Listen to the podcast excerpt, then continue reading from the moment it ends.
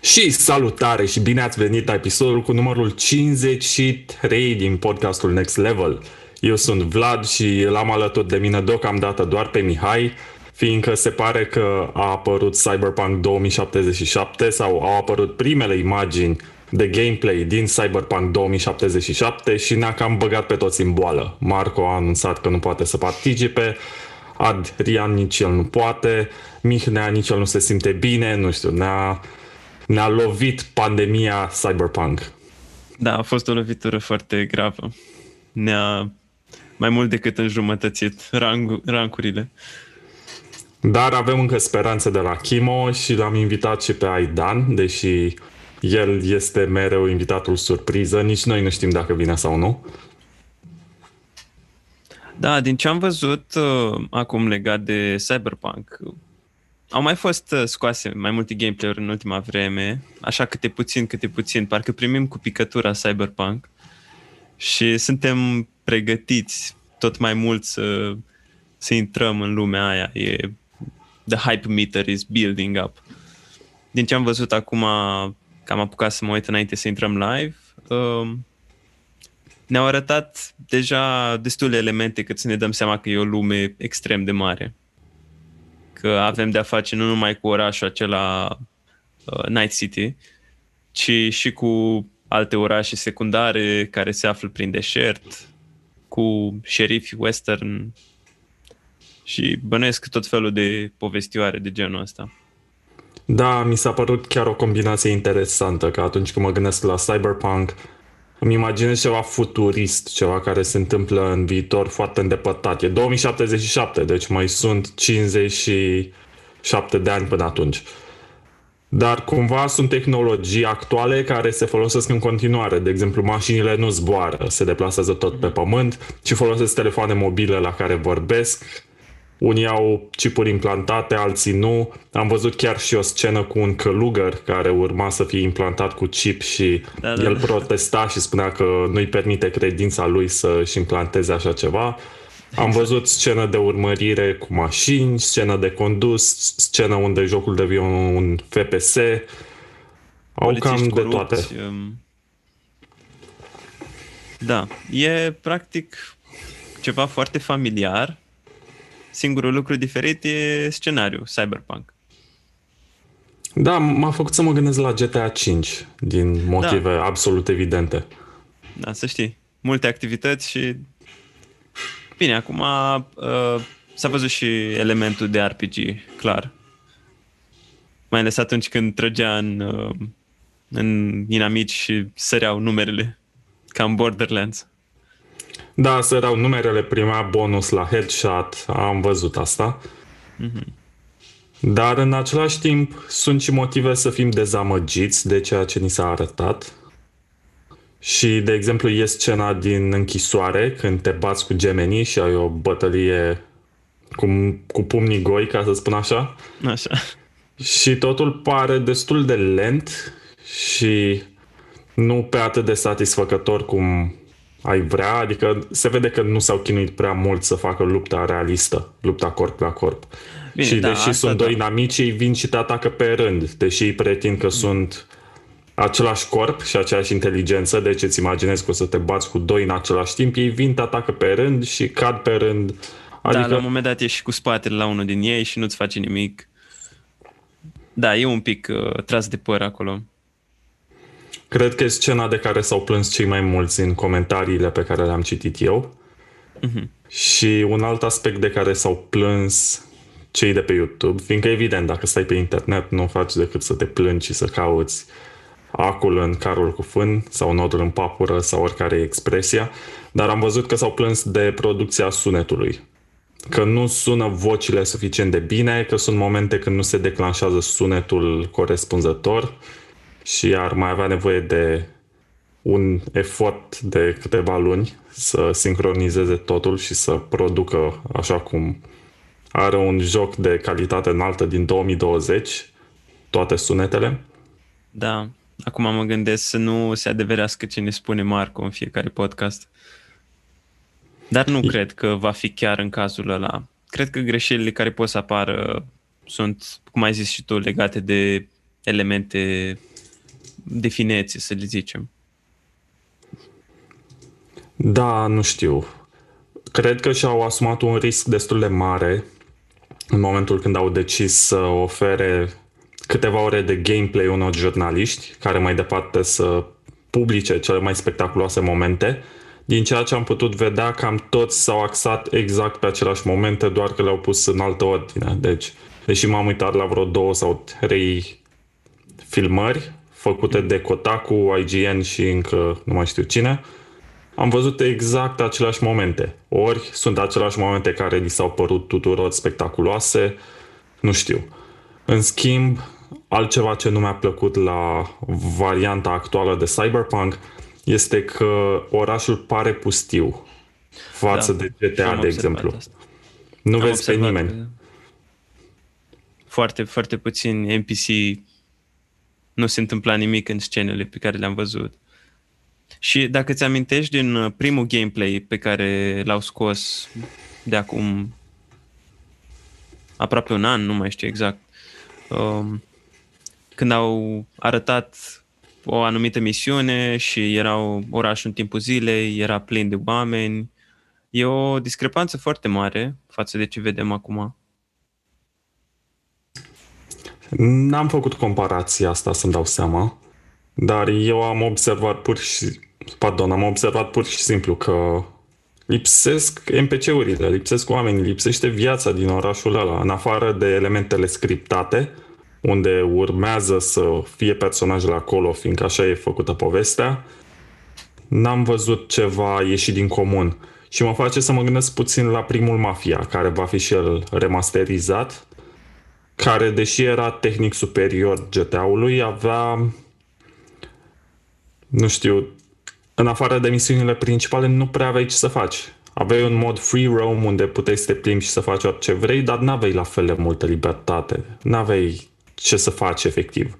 Te plictiseai, doar explorai orașul, încercai niște mașini, poliția te prindea destul de repede și ar fi păcat ca la un univers atât de mare, care până la urmă e lansat la cât șapte ani după GTA 5, da. să nu aibă aceeași imersiune. Și o altă chestie pe care am observat-o este că sunt destul de multe momente din astea programate, scriptate în ceea ce am văzut. Adică da. nu mi-a dat impresia de un joc din ăsta liber, unde te duci și faci orice vrei, în orice ordine vrei, cum e în GTA. Am Ce impresia că... Spune. Spune, spune tu până la capăt. uh, voiam să zic de dialoguri, că mi-ai spus acum de momente scriptate. Mi s-a părut că, din ce am văzut noi so far, uh, n-au existat opțiuni de dialog. Adică singura opțiune a fost uh, într-un moment în care cei doi protagoniști sau protagonistul și prietenul lui stăteau la bar și atunci puteai să dai și noroc și puteai să mai zici niște chestii. Dar în rest, când erau niște situații uh, în care chiar se întâmpla ceva serios, părea să fie o singură decizie. Am o muscă pe microfon. Dacă s-a auzit s-a asta, auzit. E, e foarte tare. S-a auzit musca. Avem trei oameni în podcast. Am umanizat o muscă. E omul muscă, la fel ca în film.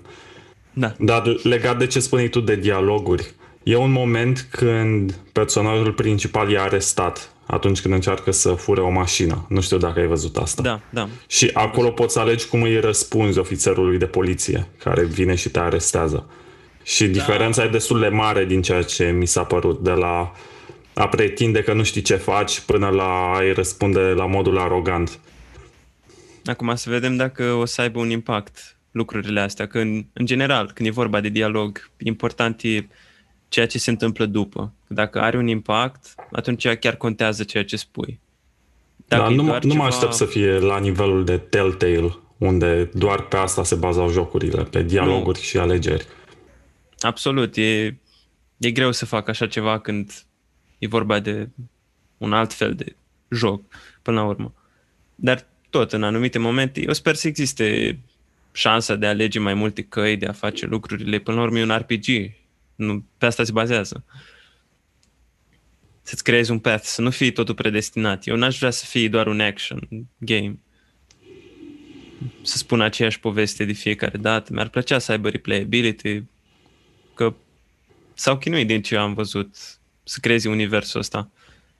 Ar fi care păcat. arată foarte bine, deși până acum n-am făcut decât să ne plângem de ceea ce nu ne place, arată incredibil jocul lor. Absolut, da. Au, au mers până la cele mai mici detalii, cum era și de așteptat după, după ce ai jucat Witcher 3, de exemplu. Și asta e adevărat și gândește-te că va fi disponibil jocul pe PC și pe generațiile deja depășite de console. Și va fi optimizat să ruleze la 60 FPS. Ceea ce, Este un până la lucru urmă, mare. e un efort destul de mare, ținând cont că ei s-au chinuit atât de mult să facă grafică de ultimă generație și o vor adapta pe niște sisteme depășite. Da. E, e de apreciat tot ce au făcut. Chiar dacă observăm acum și probleme. Și probabil o să le observăm o parte din ele și când se va lansa. Important e jocul în ansamblu să fie bun. Da, povestea, în schimb, din ceea ce am văzut, nu m-a prins, adică, nu știu, sper să mă înșel, sper să fie excelent și să fie ceva la fel ca în The Witcher, doar că, nu știu, universul e minunat, mediul pe care l-au creat e superb, dar nu m-au prins personajele. Ai un stereotip din ăsta de american hispanic, care ți-e partener, și te Juan. duci la bar și ai scene din asta destul de siropoase. Nu m-au făcut să mă apropii la fel de mult ca atunci când am văzut, de exemplu, primele imagini din GTA 5 și am văzut imagini cu Michael și m-a făcut să mă gândesc la serialul Sopranos. Mhm. Da, e... Par cam seci personajele astea din, din Cyberpunk so far. Și era interesant uh, primul gameplay din nou. Când m-am uitat, uh, m-am entuziasmat mai tare decât acum. Acolo, tipul ăsta de care ziceai tu, hispanic, spunea că, spunea, uh, părea un personaj mai complex decât uh, din ce am văzut acum din uh, din gameplay-urile astea scoase în ultima vreme. Mi se pare mi se pare că au mers foarte mult pe stereotip în direcția asta. Poate e o exagerare acum, nu știu. Fiecare o să vadă în alt fel lucrurile. Mie mi-a adus puțin aminte ceea ce am văzut de un joc de prin 2005, cred, care se numea Chronicles of Riddick Pitch Black, Mhm. unde la fel, la începutul jocului ajungeai la pușcărie. Da, am auzit de jocul ăla. Nu l-am Era un jucat. FPS la fel, destul de imersiv, în sensul că nu vedeai personajul din afară, deși în Cyberpunk îl concepi tu, deci îl vezi din afară și cu siguranță există scene la persoana a treia, inclusiv când conduci. Dar în Chronicles of Riddick chiar aveai o experiență asemănătoare cu un protagonist din ăsta din viitor care încearcă să scape din închisoare, care e un fel de criminal, dar cu intenții bune. Right. Nu sună rău. Ți-a Ce m-a plăcut mai- atunci? Dacă mi-a plăcut Chronicles of Riddick, îmi amintesc că mă chinuiam să-l joc pe sistemul meu de atunci, care avea o placă video GeForce FX 5200 și avea parcă prea puțină memorie RAM. Am schimbat ulterior cu un G-Cube 5, 9550 overclockat, nu mai știu exact cum se numea modelul. În orice caz, a fost minunată placa video și am putut să mă joc mai mult, dar până să o obțin, deja eram clasa 8 așa aveam capacitatea și n-am mai avut timp să mă joc la fel ca înainte. Da. Times are changing. Asta a zis și cineva pe chat, times are changing. Da? Da, Mihai, ha, în Ah. legătură cu ceea ce spuneam noi despre Cyberpunk. Ok, o să pun ghilimele de rigoare. da, salutări oameni buni. Da, Mulțumim Mr. că v-ați Black alăturat. Librarian spune că i-au plăcut filmele cu The Chronicles of Riddick, în care juca Vin Diesel și chiar cred că e cel mai bun personaj al lui Vin Diesel, dacă stau bine să mă gândesc. Nu mai amintesc, sincer. Deci știu că sunt trei filme, nu? Trei filme, parcă. Dar nu mai amintesc uh, cum erau. Sigur le-am văzut undeva pe Pro TV sau mai știu eu. Da, au fost populare la timpul lor. Se pare că timpul n-a fost atât de blând cu ele să devină ceva de referință și ceva să fie recomandat tot timpul și să spui, hei, la fel cum vorbim despre Star Wars, să mm-hmm. vorbim peste câțiva ani despre The Chronicles of Riddick. A fost ceva, nu știu, echivalentul The Avengers acum. Nu, nu te duci nimănui să-i spui, mamă, primul The Avengers, neapărat, vrei să-l vezi, e genial. A avut succes în cinematografe, s-au făcut jocuri după el, jocurile au fost bune. Deci... S-au făcut mai multe? Din câte știu, da. Doar că Pitch Black a fost cel care a fost cel mai reușit și a primit chiar note mari la vremea lui. Mm-hmm. I should check that out. Hmm. Da. Și legat de Cyberpunk, mai ai alte impresii? Eu o chestie mai am mai ținut minte din uh, ce am văzut din gameplay și anume scena în care intri într-un bar, într-o discotecă, ceva și absolut nimeni, dar absolut nimeni nu se mișcă, nu dansează nimic. Și muzica parcă era destul de dată destul de încet, ca și cum ai putea să vorbești, să ai o conversație cu cineva. Ceea ce nu se întâmplă într-o discotecă noaptea.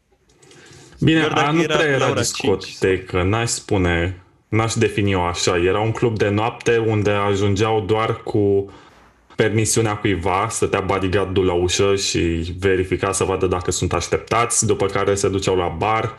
A, nu, adică... nu mă refer la barul acela, mă refer la discoteca cealaltă în care uh, personajul principal parchează mașina pe terenul de basket și apoi, după ce îi bate pe acei doi basketbaliști, se duce la la tipa aceea care are rolul de bodyguard. Ah, gata, am înțeles la ce te referi, da. da. Așa Asta e. e. Acolo mă așteptam să fie muzica dată tare, să fie lume care dansează, tu să mergi printr-o mulțime, să te strecori și asta mi s-a părut uh, diferit, neașteptat, că nu se întâmpla treaba asta. Nu era dinamism într-un club noaptea. Și nu părea să fie pe la 5-6 dimineața când lumea pleacă acasă sau se trezește. Da, ciudat. Ar putea să găsească o scuză și să spună că din cauza chipurilor implantate sunt obligați să facă distanțare socială de la pandemie sau ceva de genul ăsta. Dar nu, n-ar avea sens, că nu s-ar lega de restul poveștii unde Nici ai văzut. Măcar nu dansau singuri. Dacă îi vedeam dansând singuri, înțelegeam, da. Nici măcar chestia aia care se mai face la unele concerte, să-ți pui căști în urechi și să intri pe uh, frecvența dată de cei care țin petrecerea sau mai știu eu. Da, cineva a fost în Goblin. no, I've never been there. Din București? Da, e clubul unde la intrare primești, sau primeai, că acum nu mai e deschis.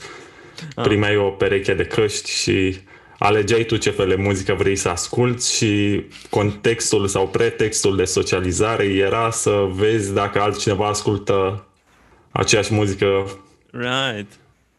Da, o idee bună. Doar că nu a fost aplicată în gameplay-ul din Cyberpunk și eu sunt dezamăgit de acest lucru. Da, sunt doar 20 de minute pe care le-am văzut, efectiv. Am văzut inclusiv o urmărire cu mașina unde face un fel de drive-by și... Uh, te referi la cea prin fermele alea? Da, da, da, când ești urmărit. Da, și... deci când trăgeai în uh, uh, urmăritori, da, și trăgeai în cauciucuri și, mă rog, nu trăgeai, trăgea cel care a jucat, mă rog. Așa? Uh, mi s-a părut că jucam ceva din 2010-2012, o scenă de aceea clasică de urmărire. N-am înțeles însă la final de ce începeai să ai viziunea blurată, de ce îți apăreau liniile alea roșii pe ecran. Cred că cineva te hecuia sau nu știu. Mie mi-ar plăcea de la Cyberpunk, da, uh, lăsând acum deoparte tot gameplay-ul pe care l-am văzut, să abordeze niște probleme filozofice legate Eu de am văzut deja că nu există guvern. Nu mai există guvern. Atunci când te urmărește, ah. poliția face referire la The Corporation. Ah, right. Uite, asta e o cale interesantă de urmat, de văzut ce se întâmplă. Sper să abordezi cât mai multe idei din, de acest fel. Că ar fi păcat dacă ai universul ăla să nu mergi pe cât mai multe direcții, să nu oferi cât mai multe perspective interesante. Irosești jocul, practic. Dacă e doar un action RPG, nu știu. Da, grafica este superbă. Sunetul, așa cum spune pe chat Not Me, nu este la nivel de 2020 și el spune că personajul de lângă tine se aude la fel chiar dacă e în fața ta sau la distanță, ceea ce poate fi o problemă, da, la nivel de producție, dacă stai să te gândești. Că inginerii de sunet n-au stat să se adapteze în funcție de condițiile de mediu sau în funcție de cameră. Și asta e o problemă pe care, de exemplu, a abordat-o și Half-Life, primul, în 98 sau 99 când a apărut. Că da. dacă erai sub apă sau dacă erai la suprafață, sunetele erau altfel. Au avut grijă să adauge efecte care să sugereze mediul în care te afli.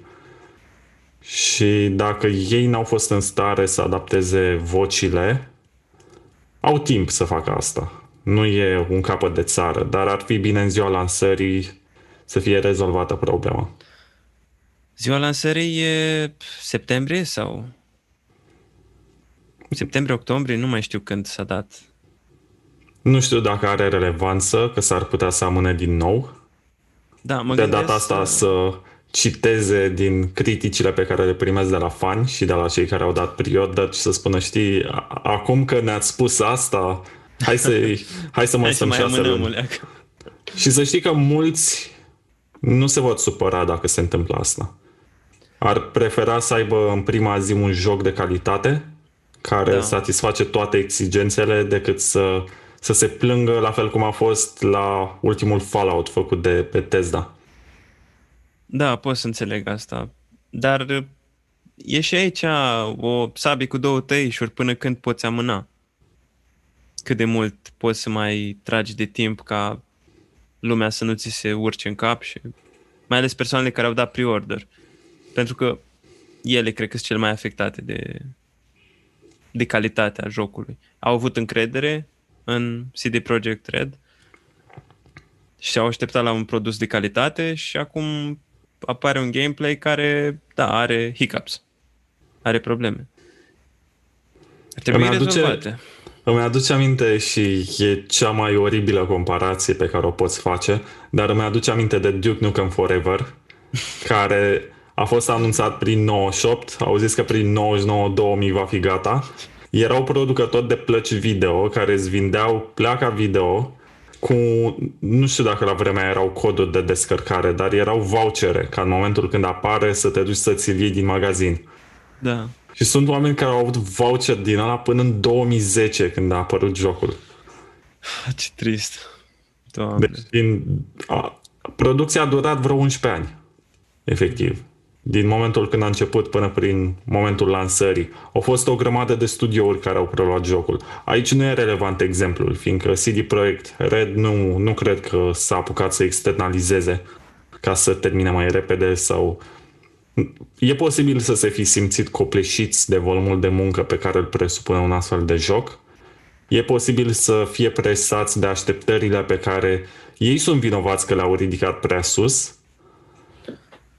da, dar până la urmă vinovat. N-ai ce faci odată ce ai scos un, un joc atât de bun, îți asumi, cum e Witcher 3. Și după aia a urmat, clar, a urmat DLC-ul uh, Blood and Wine și Hearts, Hearts of Stone, cred. Cele două DLC-uri care au îmbunătățit jocul, care au arătat povești în continuare interesante, uh, asta a fost foarte bine din partea lor și inițiativa cu Cyberpunk, din nou, a fost o idee foarte bună și eu sper în continuare să ne arate destule elemente bune încât să apreciem jocul. Nu-mi dau seama dacă o să se compare cu uh, cea, cu impactul pe care l-a avut Witcher 3 atunci când a apărut el. Asta nu știu dacă poate fi egalat. Dar nici nu trebuie neapărat egalat. Important e să fie un joc bun. Cred că așteptările de data asta sunt mult mai mari și s-au apucat să vândă în avans, s-au apucat să vândă console cu Cyberpunk 2077, figurine și tot felul Da, de... au, au profitat de rush. Au scos cât mai mult. Au scos și acel serial, Da, zilele l-au astea. anunțat. am văzut. Deci, cam... Da, au, au profitat de faimă. Bine, și la Witcher au scos serial și rezultatul a fost bunicel. Da, da, acceptabil. Un serial plăcut. Marea majoritatea persoanelor care nu știau nimic chiar uh, s-au bucurat de, de serial, din câte știu. Din păcate, nu mulți o să joace jocul din cei care nu știau de Witcher până atunci, ceea ce e păcat. Chiar merită. E o experiență mai mult decât uh, un joc în sine. E complex, e foarte greu de definit doar ca joc. Da, e o combinație de mai multe genuri. Ai și aventură de tip Skyrim, ai și elemente de RPG, dar ai și o poveste mult mai bine închegată. Da, side quest-urile toate au povești separate, bine definite, care nu se repetă. Ai momente în care ai de luat decizii care au repercusiuni. Deci, da. E un joc fain. Da, și Recomandăm va fi Witcher trei. foarte greu să se ridice la nivelul așteptărilor. Când ultimul tău joc a fost Witcher 3 și urmează să vii cu Cyberpunk pe care l-a anunțat înainte de Witcher și care a fost în producție atâția ani și care a primit atâta publicitate și care a fost promovat de unul din cei mai populari actori în momentul de față, Da. Dacă vii cu ceva dezamăgitor, s-a cam terminat, fiindcă indiferent ce faci după, oamenii își vor aminti de experiența neplăcută Eșecul. pe care au avut-o. Hai să nu-l numim încă eșec totuși că... Da, nu, nu s-a întâmplat încă. Da, da, poți să-ți imaginezi presiunea pe ei și cum se simt în momentul ăsta, că toată lumea vorbește despre ceea ce fac ei și toată lumea caută nod în papură, toată lumea vede ceea ce nu e în regulă cu jocul, ceea ce presupune și mai multă muncă. A, trebuia să fie perfect și nu e perfect încă. Dar e în regulă până la urmă că ei au cerut bani în avans la pre-order și au făcut atâta publicitate, adică sunt vinovați că au ridicat nivelul așteptărilor așa sus. Că dacă lansau jocul și atât, după care îl polișau puțin pe parcurs, poate că era mai scuzabil. Dar așa, să faci așa multă publicitate și să scoți un Daikatana, bine, nu vreau să fiu un Daikatana, Și asumă. Și asumă orice se va întâmpla când va ieși jocul ăsta. Oh. Da, e E ca foarte zi o perioadă fierbinte. super acum, că se fac tot felul de anunțuri și se publică gameplay-uri în loc de ceea ce ar fi fost în mod normal dacă se ținea E3, care e cea mai mare convenție de jocuri anuală din Los Angeles. Cred că îmi place mai mult ce se întâmplă acum decât toată... Bine, dacă aș fi fost din Los Angeles și îmi permitam să mă duc la conferința lor, atunci aș fi preferat să mă duc acolo. Dar faptul că se axează mai mult să arate elemente de gameplay decât înainte. Deși, uite, și asta ar fi bine să discutăm. Nu au prezentat absolut nimic din game, gameplay-ul liber când te plimbi cu mașina și te dai jos unde vrei tu și faci ceva. O activitate din asta, ca în GTA când spui eu nu mă mai duc să fac misiuni și o să fură o mașină după care mă duc să joc biliard sau darts sau Uh. o să mă duc să văd ce se află în afara orașului, să văd ce mi oferă universul, lumea, să mă Acum- parașutez sau chestii de genul. N-am văzut așa ceva, toate au fost cumva parte din poveste. Au avut un uh, moment în care mi s-a părut că făceai ceva împotriva unui obiectiv atunci când mergeai în deșert pur și simplu cu mașina. Când uh, conduceai înspre orizont. A fost un moment de gameplay uh, în care dacă te uitai, te uitai și pe harta personajului, se vedea că te duci în, în direcția opusă obiectivului tău. Și a, da, prin asta cred că au arătat că lumea e mare. Dar, din nou, uite o altă chestie. Faci o lume mare, da? Faci o lume în viitor care, da, înțeleg că va fi deșertificată în principal. Dar pare extrem de mult nimic. Un spațiu mare în care nu-mi dau seama dacă o să se întâmple ceva pe străzile acelea pustii. Da, ar fi interesant să pună tot felul de NPC-uri la fel ca în GTA, tot felul de tipologii de oameni și să facă... Până la urmă, GTA e mai mult decât un simulator de infracțiuni, ceea ce unii consideră că ar fi, sau un simulator auto. E o critică socială. Dacă în orice joc, dacă te duci să vorbești cu oamenii sau asculți ceea ce au de spus, ei reflectă o anumită atitudine sau o anumită cultură americană. GTA 5 cred că a atins apogeul de satiră despre ceea ce reprezintă cultura americană și cât de cretin pot să fie. Da, din toate punctele de vedere. Au abordat absolut orice. orice de la stațiile de, de radio, emisiunile de televiziune, ceea ce spuneau oamenii, felul cum se îmbrăcau. Întreaga Era până GTA și... a făcut asta. Cum? Întreaga serie GTA a făcut asta. Da, cred că GTA 3, de exemplu, n-a fost așa evident. GTA Vice City, da. Acolo, în mod clar, criticau toată cultura din Miami în 1980. Da, apoi San Andreas. Da. Din plin. Mai ales stațiile de radio. Vai, îmi amintesc, încă mai ascult uneori. E, e mult prea fain să auzi pauzele dintre melodii. E mai fain aproape decât melodiile în sine. Și reclamele care, de fapt, erau niște parodii la ceva care chiar exista. Da, da, da. Da, asta.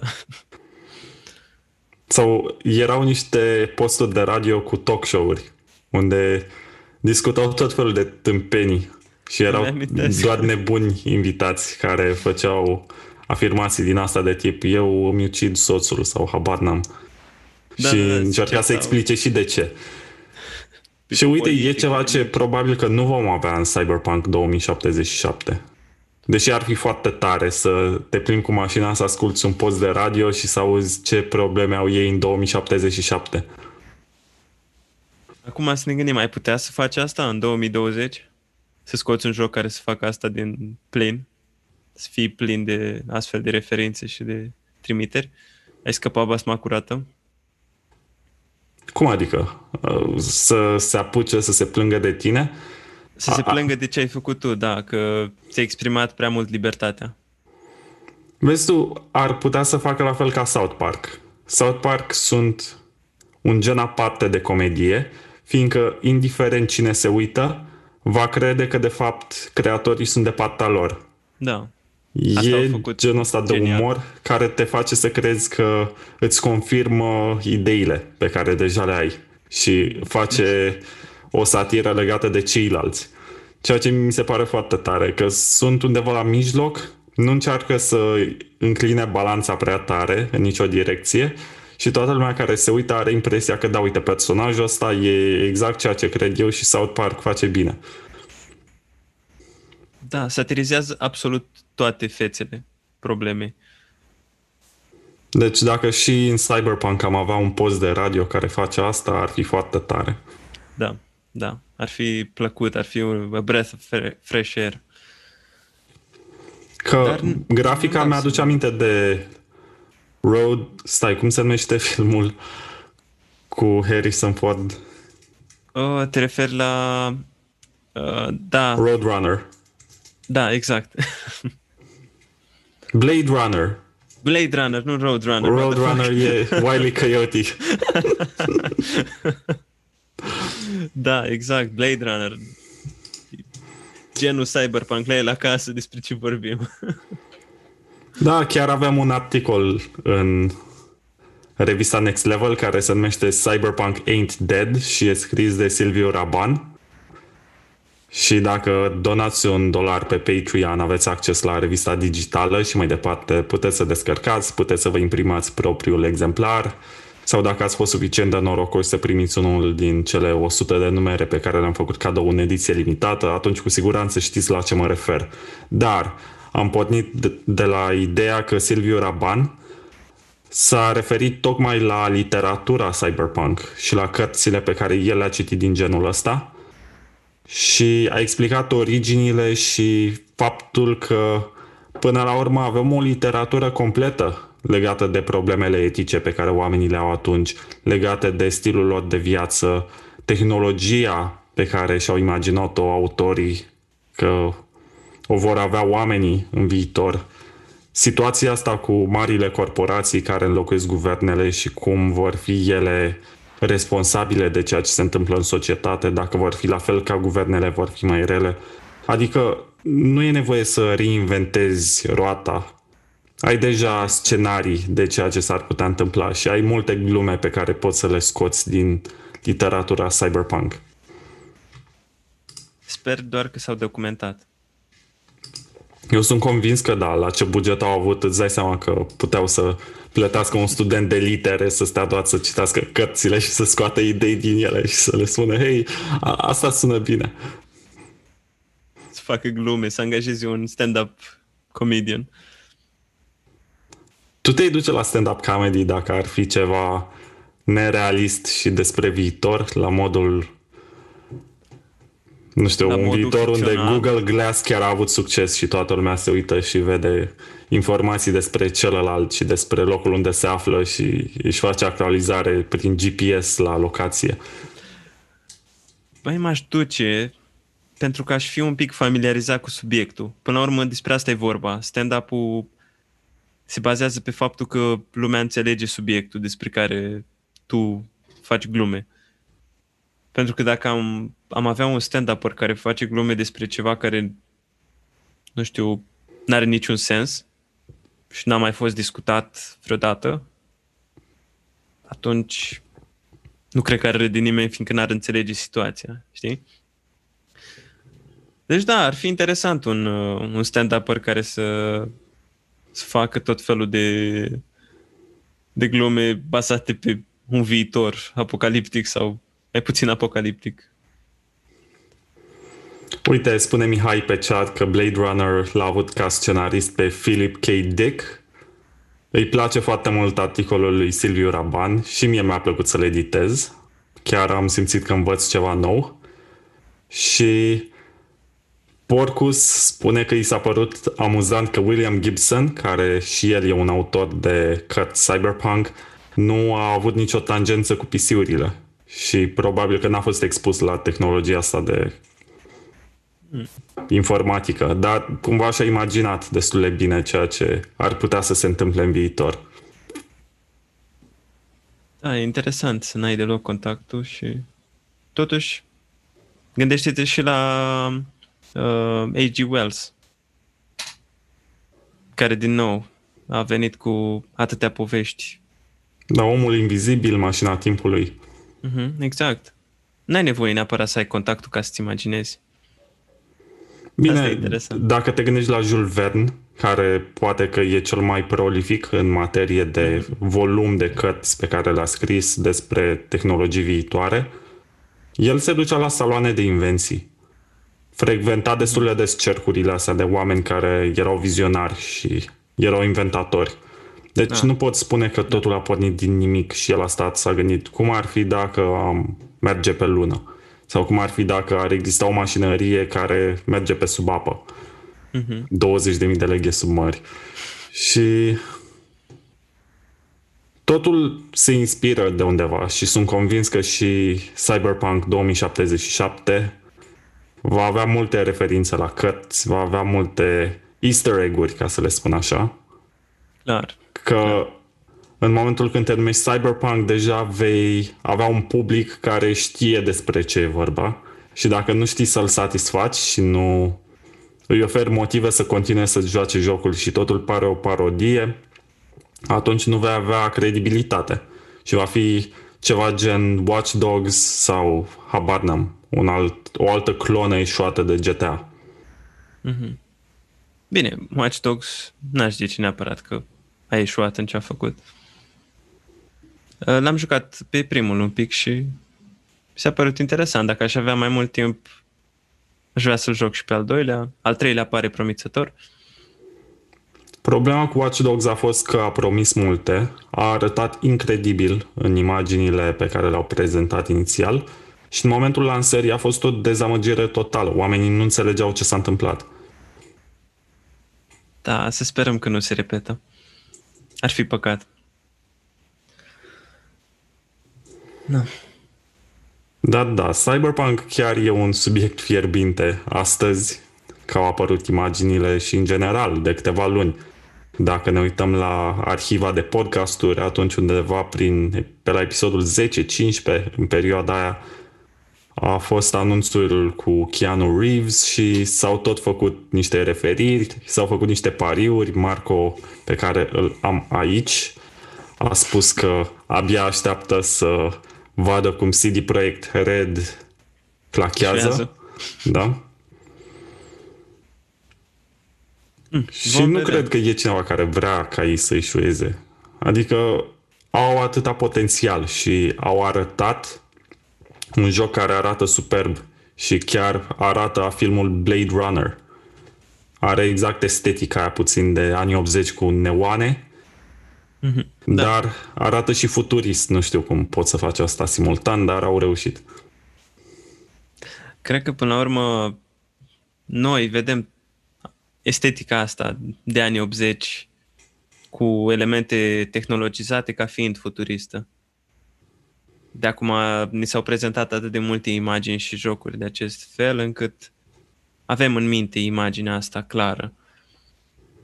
Acum, uite, un subiect cumva paralel, să spunem, cu Cyberpunk e uh, jocul de Detroit Become Human am apucat să-l joc și am terminat, l-am terminat odată.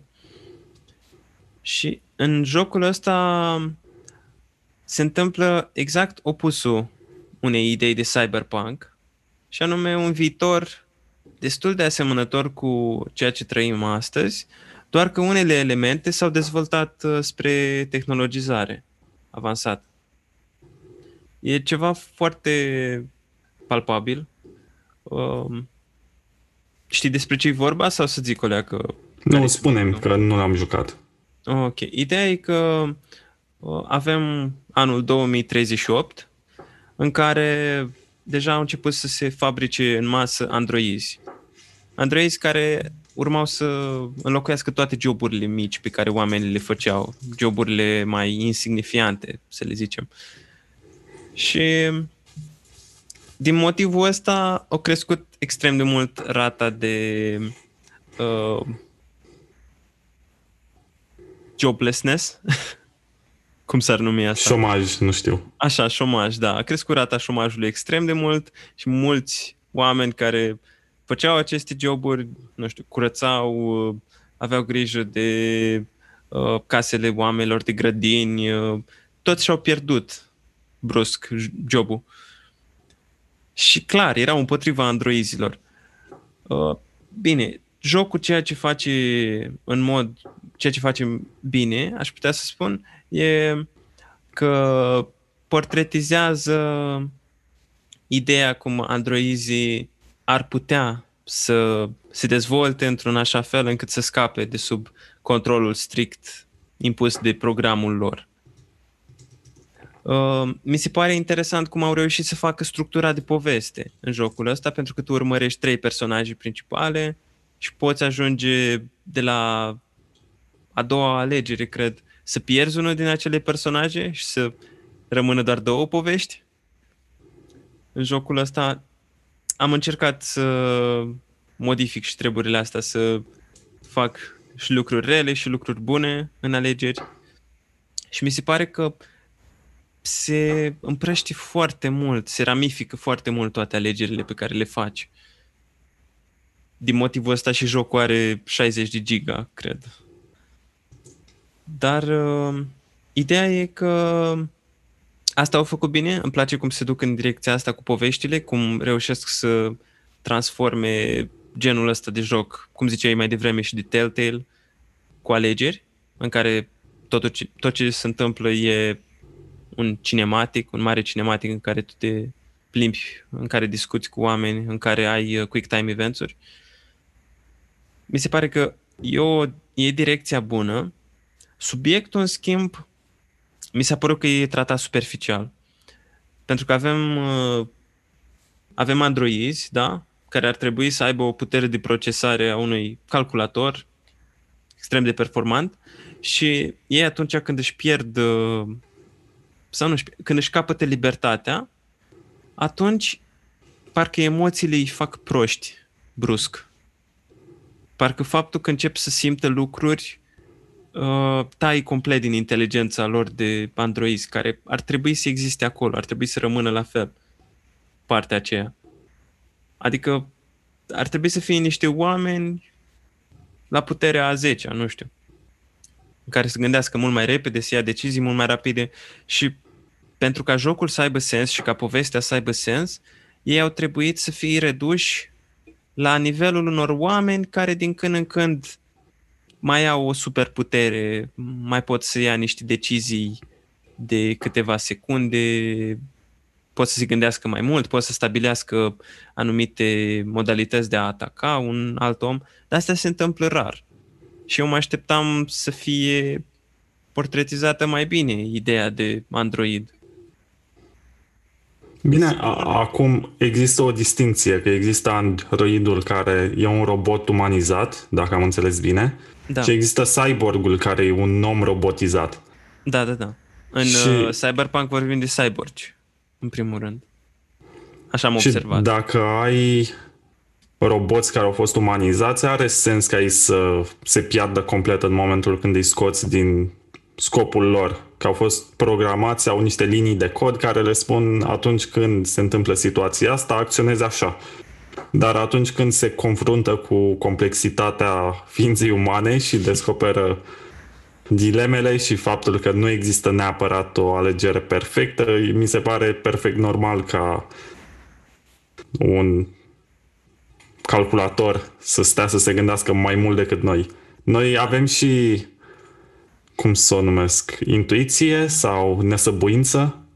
Momentul când spui nu, nu-mi pasă, îmi bag picioarele, fac asta. Nu, nu mai stau să gândesc problema.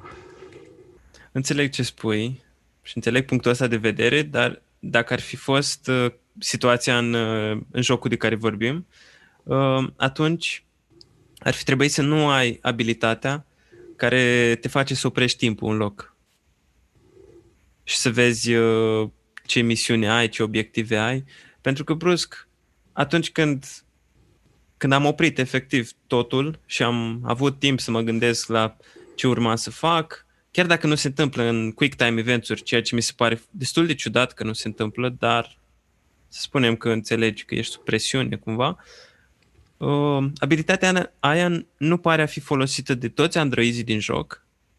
Asta mi se pare o problemă pentru că ei și-au căpătat libertatea. E ca și cum te-ai gândi că un grup de mii de oameni reușesc să facă o revoluție și sunt cu mult mai inteligenți decât toți ceilalți oameni și totuși pot eșua. S-a întâmplat asta. Cu Ce fiecare caz? revoluție la care pot să mă gândesc.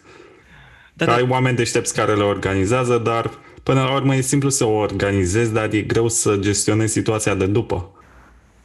Nu știu, în orice caz, analizăm prea mult detalii care n-au legătură neapărat cu Cyberpunk sau tot universul. Da, acum așa e. Ă, asta mi s-a părut legat de, de jocul ăsta, Detroit Become Human, că alegerile care îl fac un, un joc de tip Telltale au fost destul de interesante, îl poți rejuca de foarte multe ori și are niște elemente de investigare chiar faine, dar ă, partea de realism sau de tratarea problemei transhumanismului mi s-a părut uh, așa mai, mai puțin detaliată decât m-aș, m-aș fi așteptat.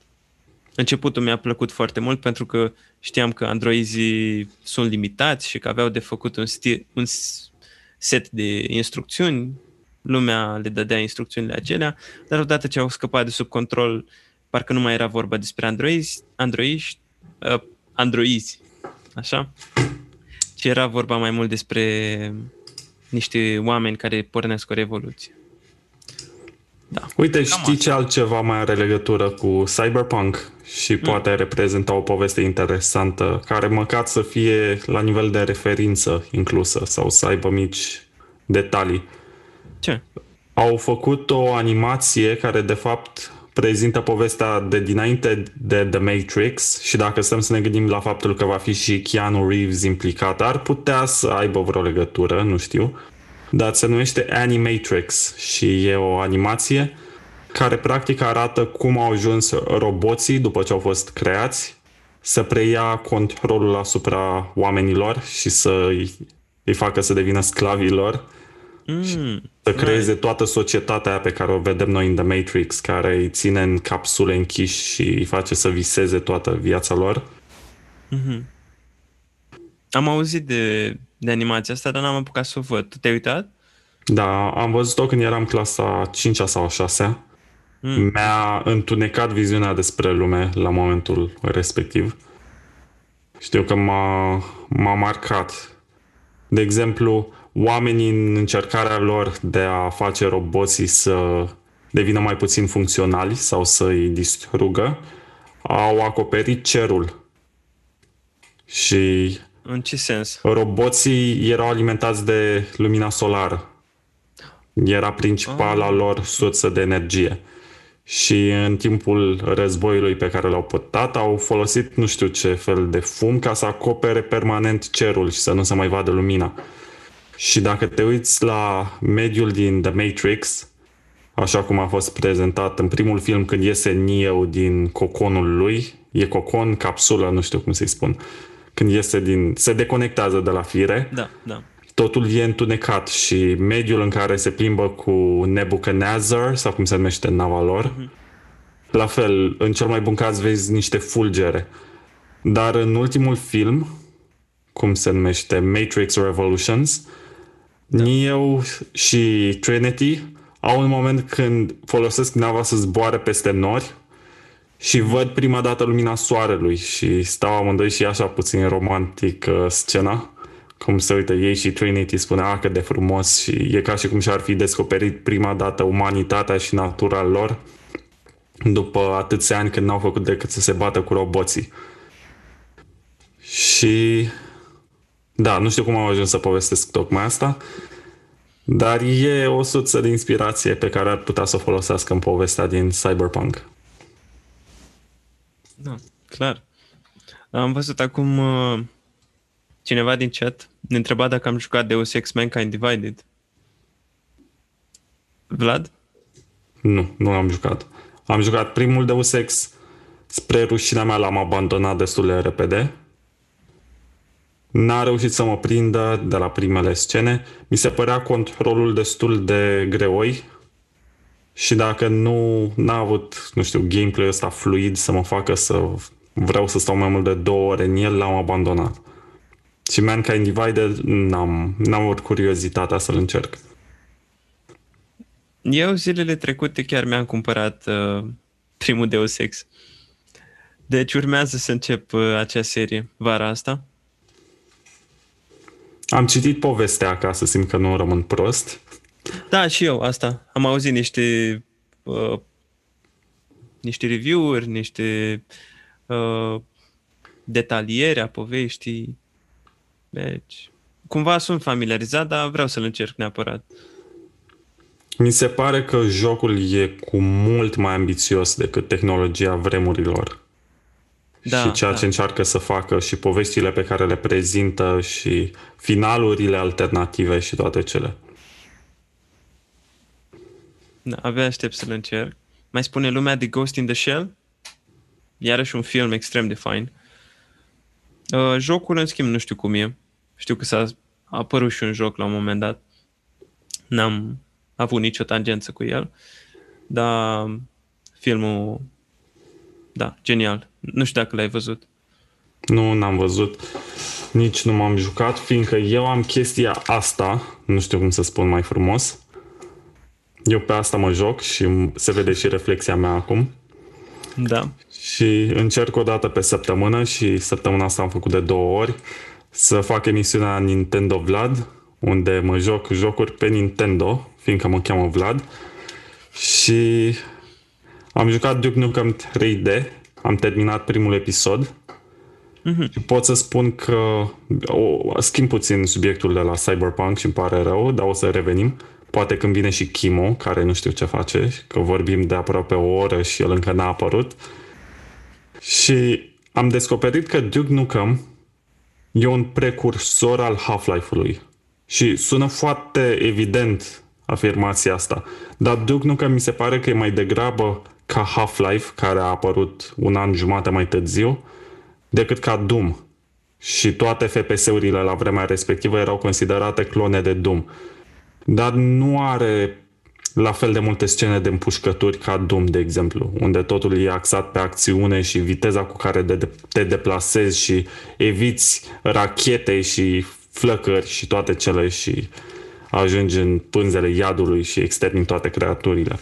În Duke Nukem totul e mult mai nuanțat și ai mai multe puzzle-uri, ai momente când te plimbi și cauți secretul, că nivelul nu e deloc evident. În Doom e foarte evident că ai de găsit o cheie sau mai multe chei, descui niște uși, ajungi la capătul nivelului și cam asta e tot. Plăcerea pe parcurs e să ucizi tot ceea ce ți iese în cale și să, nu știu, să ai experiența asta de a supraviețui până la urmă atacurilor. Pe când în Duke Nukem ai o grămadă de puzzle-uri, poți să te pierzi. Mi s-a întâmplat primele două niveluri le-am terminat cu brio, n-am avut nevoie de ghid sau ceva. Uh-huh. Dar deja de la al treilea nivel din primul episod simțeam că sunt pierdut și aveam, am avut nevoie de o hartă și scăparea era undeva într-o celulă de închisoare în perete unde era un afiș. Deci, practic, te băgai în afiș. Ah, Era un secret acolo okay. și e, e cumva o referire la Shawshank Redemption, unde la fel personajul ah, principal... cu afișul ăla. Da, exact. Avea un afiș cu o fată și în spatele lui avea un tunel săpat. Dar la fel, aici, în spatele afișului avea un tunel săpat, dar tunelul se înfunda la un moment dat și dacă n-aruncai o grenadă ca să explodeze restul de pământ și să-ți faciliteze accesul spre partea următoare a nivelului, nu știai ce-i de făcut. Mm-hmm. Și eu m-am învățit mult și bine. Cred că m-am învățit în cerc jumătate de oră până să mă gândesc, ia mă să arunc o grenadă aici să văd ce se întâmplă.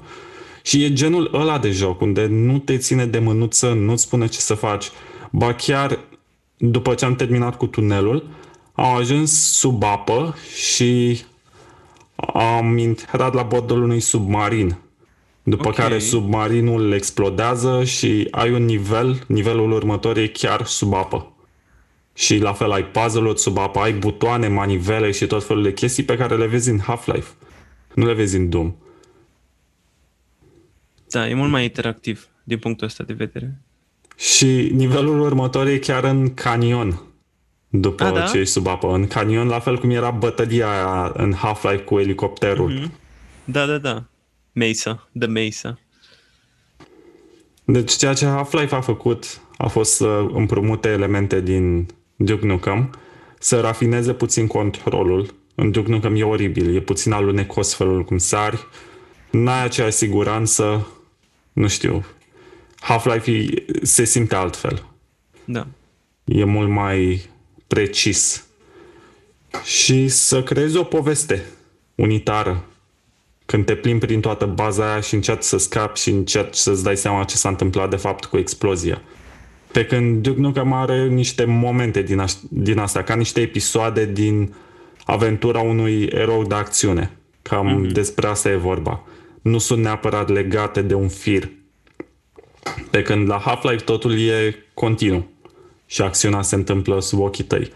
Dar da, Duke Nukem cred că merită o șansă și am decis prin faptul că am fost atât de impresionat de ceea ce am văzut în primul episod, am decis să le termin pe toate în live stream. Probabil că o să-mi ia ceva timp. Mm-hmm. Dar Cât, după ce termin vreau să scriu și un review. Sunt 5, cred. Mm-hmm. Jocul original avea 3. A mai fost adăugat unul în expansionuri de-a lungul anilor. Imediat îți spun. New Game. 5, da. Oh. Și în ediția asta aniversară de 20 de ani au mai creat un episod pe care l-au realizat aceiași oameni care au lucrat în 96 sau 97 la Duke Nukem 3D. Ah, adică au, au reușit să reunească echipa ca să facă un episod nou. Hmm. Asta e super, după atâta timp. Ceea ce la Doom, de exemplu, nu prea s-a întâmplat. Nu l-ai mai văzut pe Carmack să se întoarcă și să spună hai să mai fac. În schimb, Romero am văzut că a mai făcut un nivel. Da, asta da. Acum un an și ceva. Și comunitatea în mod continuu au făcut niveluri, moduri, tot felul de chestii ingenioase. Mm-hmm. Și deci... în același timp ce mai e Duke Nukem și o să închei cu remarca asta, e cumva o enciclopedie a culturii americane. Și Duke de Nukem? exemplu, cum? Ai zis și de GTA și de Duke Nukem acum? da, de exemplu, în Duke Nukem ai momente când apare, de exemplu, pe un televizor urmărirea aia faimoasă cu O.J. Simpson care fuge de poliție. Mm-hmm. În primul nivel ai un panou unde scrie guilty Ah. sau innocent, innocent și mai târziu apare și guilty, că în momentul când a fost lansat jocul era cea mai aprinsă dezbatere din mondenitățile Statelor Unite. Ce s-a întâmplat cu J. Simpson, dacă merită arestat sau nu. Are, de exemplu, o peșteră unde îl găsești pe protagonistul din Doom, cum a murit, și Duke Nukem remarcă That's one doomed space marine. Ah. nice. Are, o găsești și pe Lara Croft, mi se pare, îl găsești pe Indiana Jones, nu știu. Da, are... Indiana Jones știu că dai de el la un moment dat. Mi-amintesc că văzusem doar un videoclip în care arăta referințe culturale din Duke Nukem. Da, cei de la 3D Realms se vede că au iubit proiectul. Și asta e o diferență mare. Atunci când jocurile se făceau din pasiune și ți se părea în echipa ta mică, făceai o glumă și ți se părea că e bună și o integrai în joc, sau acum când ai dita mai echipa și sunt obligați toți să se sincronizeze și să lucreze unii cu alții, și nu mai e la fel de mult conținut ascuns. Ei se axează mai degrabă să nu aibă bug-uri, bug să testeze totul corespunzător și pot să înțeleg de ce, că jocurile au devenit mai complexe și mai mari și necesită mai mult efort ca să le faci decât acum 20 de ani. Dar totuși, nu știu, e ceva ce nici în studiourile indie nu mai găsești în aceeași măsură.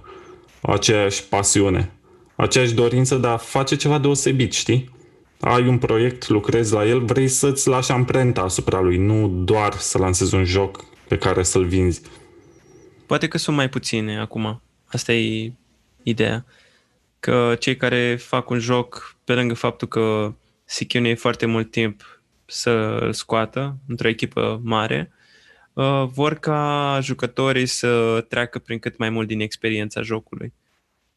Și atunci nu mai lasă probabil la fel de multe secrete sau surprize sau momente care nu ar fi descoperite decât dacă le-ai căuta mai în detaliu. Cred că asta se întâmplă acum. Și da, în același timp, nu... jocurile de atunci erau mai scurte dacă știai ce să faci. Nu aveau la fel de multă memorie cu care să se joace și să jongleze, să-ți adauge conținut. Deci dacă știai de la bun început unde să te duci, ce să faci, și cum să parcurgi nivelul, probabil că îl terminai în 10 minute. Dar da. ei au ridicat nivelul de dificultate până în punctul unde poți să stai și două ore să te învăț, să-ți dai seama ce ai de făcut. Da, da, da. Mă gândeam acum la Disco Elysium, pe care aș vrea să le încerc. Cred că e genul acela de joc care, cum ai zis tu, a fost făcut din pasiune. În care nu au mers pe o rețetă, ceva clasic.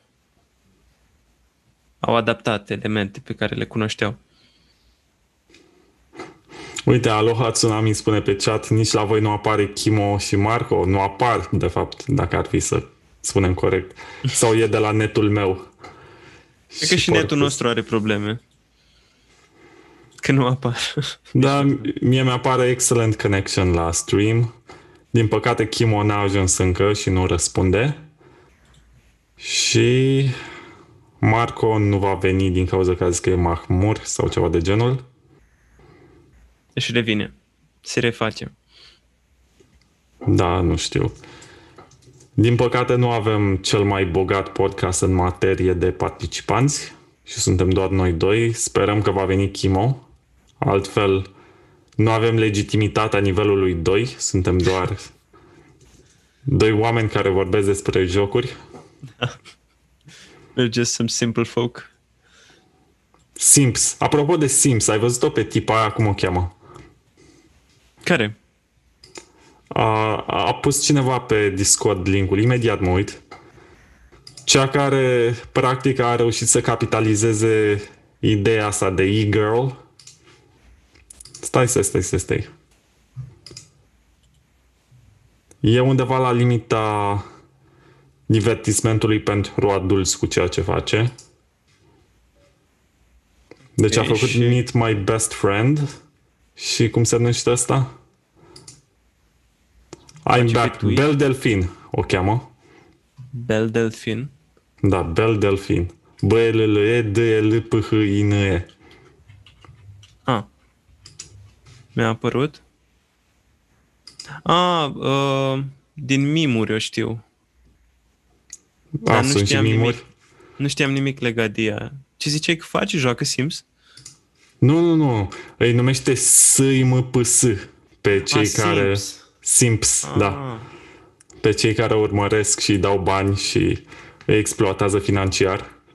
Right. Dar o face la modul cel mai nonchalant și nesimțit posibil, adică le spune ce le face și oamenii acceptă și spun, da, sigur, uite, ia banii mei. Ai OnlyFans? Cum să nu? Ai Snapchat privat? Ia bani de la mine. Vreau să vorbesc Ok. cu tine, vreau să-mi citești mesajele. A vândut apă din cada ei Serios. cu 30 de dolari borcanul. și undeva la modul, nu știu, 1000 de borcane sau ceva de genul. Păi dacă noi încercăm chestia asta, ne dă cineva în judecată. Da, suntem niște misogini, sexiști și toate cele nesimțiți, inceli. Și Da. oamenii, deci, hai să-ți spun, pe YouTube sunt oameni care au cumpărat borcanul ei cu apă de baie și au Așa. făcut mâncare. Gătesc cu apa aia. Um, I'm losing faith in humanity right now. I mean... Fuck. Și mai mult de atât, au fost unii care au, au raportat că au luat herpes. Da, Dar se I pare mean- că a, a fost o față. A, a fost Era o, o față, glumă ah, porn- ok. pornită de cineva. Nu putea să se întâmple Da. asta. Ea e o minunată. Da, absolut. Cum aș putea eu să spun despre acea ființă care ar putea să aibă boli. Ok, Da, da, that's a, a fucked scos up. pe 17 iunie, adică acum 11 zile, un clip care se numește I'm Back, unde dansează în vopsea și a mai scos unul cum și-a găsit cel mai bun prieten, se numește Meet My Best Friend. E de la data de 14 iunie și a luat o caracatiță moartă, i-a pus ochi de pe un maimuțoi din ăsta de pluș sau nu știu de unde i-a luat și o, o plimbă peste tot și face baie cu ea și se uită la filme pe Netflix cu ea și se joacă board games cu ea. Adică e, e ceva, nu știu, la limita sumbrului. Nu, nici nu știu dacă e horror, dacă e amuzant, dacă e sadic ceea ce face, dar e îmbrăcată ca o fată din aia din animeuri, știi? Cu Da, părul observ roz că și toate cele. Era poza roz. Încearcă să pară inocentă și te Și face sperie. chestiile astea, da. Și în același timp, gândește-te că cineva chiar a filmat alea. A stat cu ea în aceeași cameră, a avut Da, da, răbdare cu, săracul. cu toate prostiile astea și a zis, da, sigur, eu sunt aici să te servesc. Mă Da, plătești e- cu ora, eu fac orice îmi spui. Bine, acum, na, nu, nu judec pe nimeni care ar filma chestiile astea, că face un ban. Dar ea face foarte mulți bani din niște de la niște oameni care acceptă până la urmă treaba asta, nu? Adică dacă n-ar fi oamenii care să o plătească, n-ar, nu și-ar face treaba asta. Da, și are vreo 19 ani. E un geniu de publicitate sau ceva. A reușit Da, să a convingă făcut- o grămadă de oameni să plătească pe OnlyFans, pe Patreon, pe Snapchat. Sunt... A făcut un business din toată treaba asta. Da, nu o să o țină mai mult de 5-6 ani. N-are Da, cum. cred că și-a scos banii deja, nu știu, nu știu cât a făcut, dar din ce îmi spui tu, pare că destui oameni o plătesc încât să iasă la pensii când Nu, împlinește asta, asta e 25. problema, că nu o să iasă la pensie. Că dacă te uiți la stilul ei de viață și la felul cum își cheltuie banii, adică da, Ah. poți să spui că investești în imaginea ei și în conținutul pe care îl generează, dar pare genul care cheltuie tot ceea ce câștigă. Și probabil că la final nu o să se aleagă decât cu faima de a fi fost la un moment dat vedetă pe internet. Da, da, acum asta e un sfat pentru toți cei care ne ascultă. Nu, dacă deveniți foarte faimos pe internet, nu vă cheltuiți toți banii, puneți deoparte. Da, mă rog, fiecare face așa cum știe. Ea e fugită de acasă de pe la 14 ani sau ceva de genul. A lucrat chelneriță mm-hmm. și a locuit în comun cu mai mulți oameni. Acum a închiriat o dita mai vila în care stă și are dita mai, cum se numește, șifonierul cu hăinuțe din astea care de fapt Anime. toate sunt cosplay-uri. Da, right. Mm, cine știe ce viață a avut. Dar da, uite cum zice și cineva în chat, uh, până la urmă nu poți să dai vina pe ea că face chestia asta. Ci pur și simplu faptul că există acolo o piață. Ea și-a găsit piața, basically. Dacă e să stai să te gândești din punct de vedere economic. Da, gânde- te nișa. face să realizezi cât de disperați sunt oamenii pe internet. Da, în general, probabil. Adică nu doar pe internet. Oamenii, punct. Adică ei ce plătesc de fapt? Ce primesc în schimb? Niște poze? Răspunsuri la mesaje? Nici nu știu. Nu-mi dau seama dacă o persoană atât de faimoasă poate să răspundă la toate mesajele pe care le primește. Probabil pur și simplu faptul că face acest content, să-i spunem content, e răsplata pentru cei care o plătesc. Nu știu. Ce mi se pare și mai ciudat este că revista Rolling Stone a ajuns să scrie despre ea. Rolling Stone, știi Da. tu, ăia care pe primul număr în 1968 l-a avut pe John Lennon. Ei scriu despre asta, Da, despre acest subiect. Ok. exact. La fel cum scriau și despre PewDiePie, la fel cum scriau și despre, cum îl cheamă pe celălalt, Paul, nu știu cum. Nu prea-i cunosc, că nu... Bine, pe PewDiePie, da, da. De el am auzit, dar ceilalți nu prea știu. Îl știu doar pe Markiplier. Ideea e că gamerii sau streamerii care fac conținut popular sunt noile vedete rock, cumva. Să uite cei mai Vedetele mulți rock sunt oameni la el. cumva oameni de duzină deja. Dacă nu cumva au fost faimoși până în anul 2000, cred că ac- acolo a fost un punct de cotitură când s-a schimbat genul cel mai popular. Acum să ai o formație rock și să scoți melodii, deja e... Eh, Mainstream. nu, nu e mainstream, dar e prea comun. Cred că a ajuns un fel de jazz rockul. Un fel de gen care e gustat de o minoritate. Nu mai e, cea mai, nu mai e cel mai popular gen pe care îl dai la radio. A devenit de, de prin 2000, cred că s-a făcut schimbarea spre hip-hop. Mhm. Da. Nu prea ascult așa mult radio, dar când se întâmplă să aud, aud numai melodii pop. În principal. Sau uh, trap, cred. O, Cred e că asta se oribil genul ăla. ascultă. În ziua de azi. Asta ascultă copiii. Dar dacă vorbesc cu nepoții mei, îmi văd spune de Shelly, de And Ragogan, de Five Gang. Five Gang, da.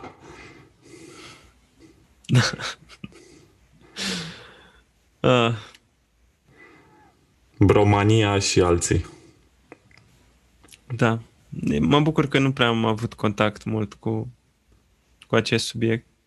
Mă bucur că m-am născut în anii 90 și am putut să mă uit la desene decente și n-a încercat Ah, nimeni da. să-mi spele creierul și am avut o copilărie normală și m-am Și jucat n-am avut afară. telefon mobil când eram mic.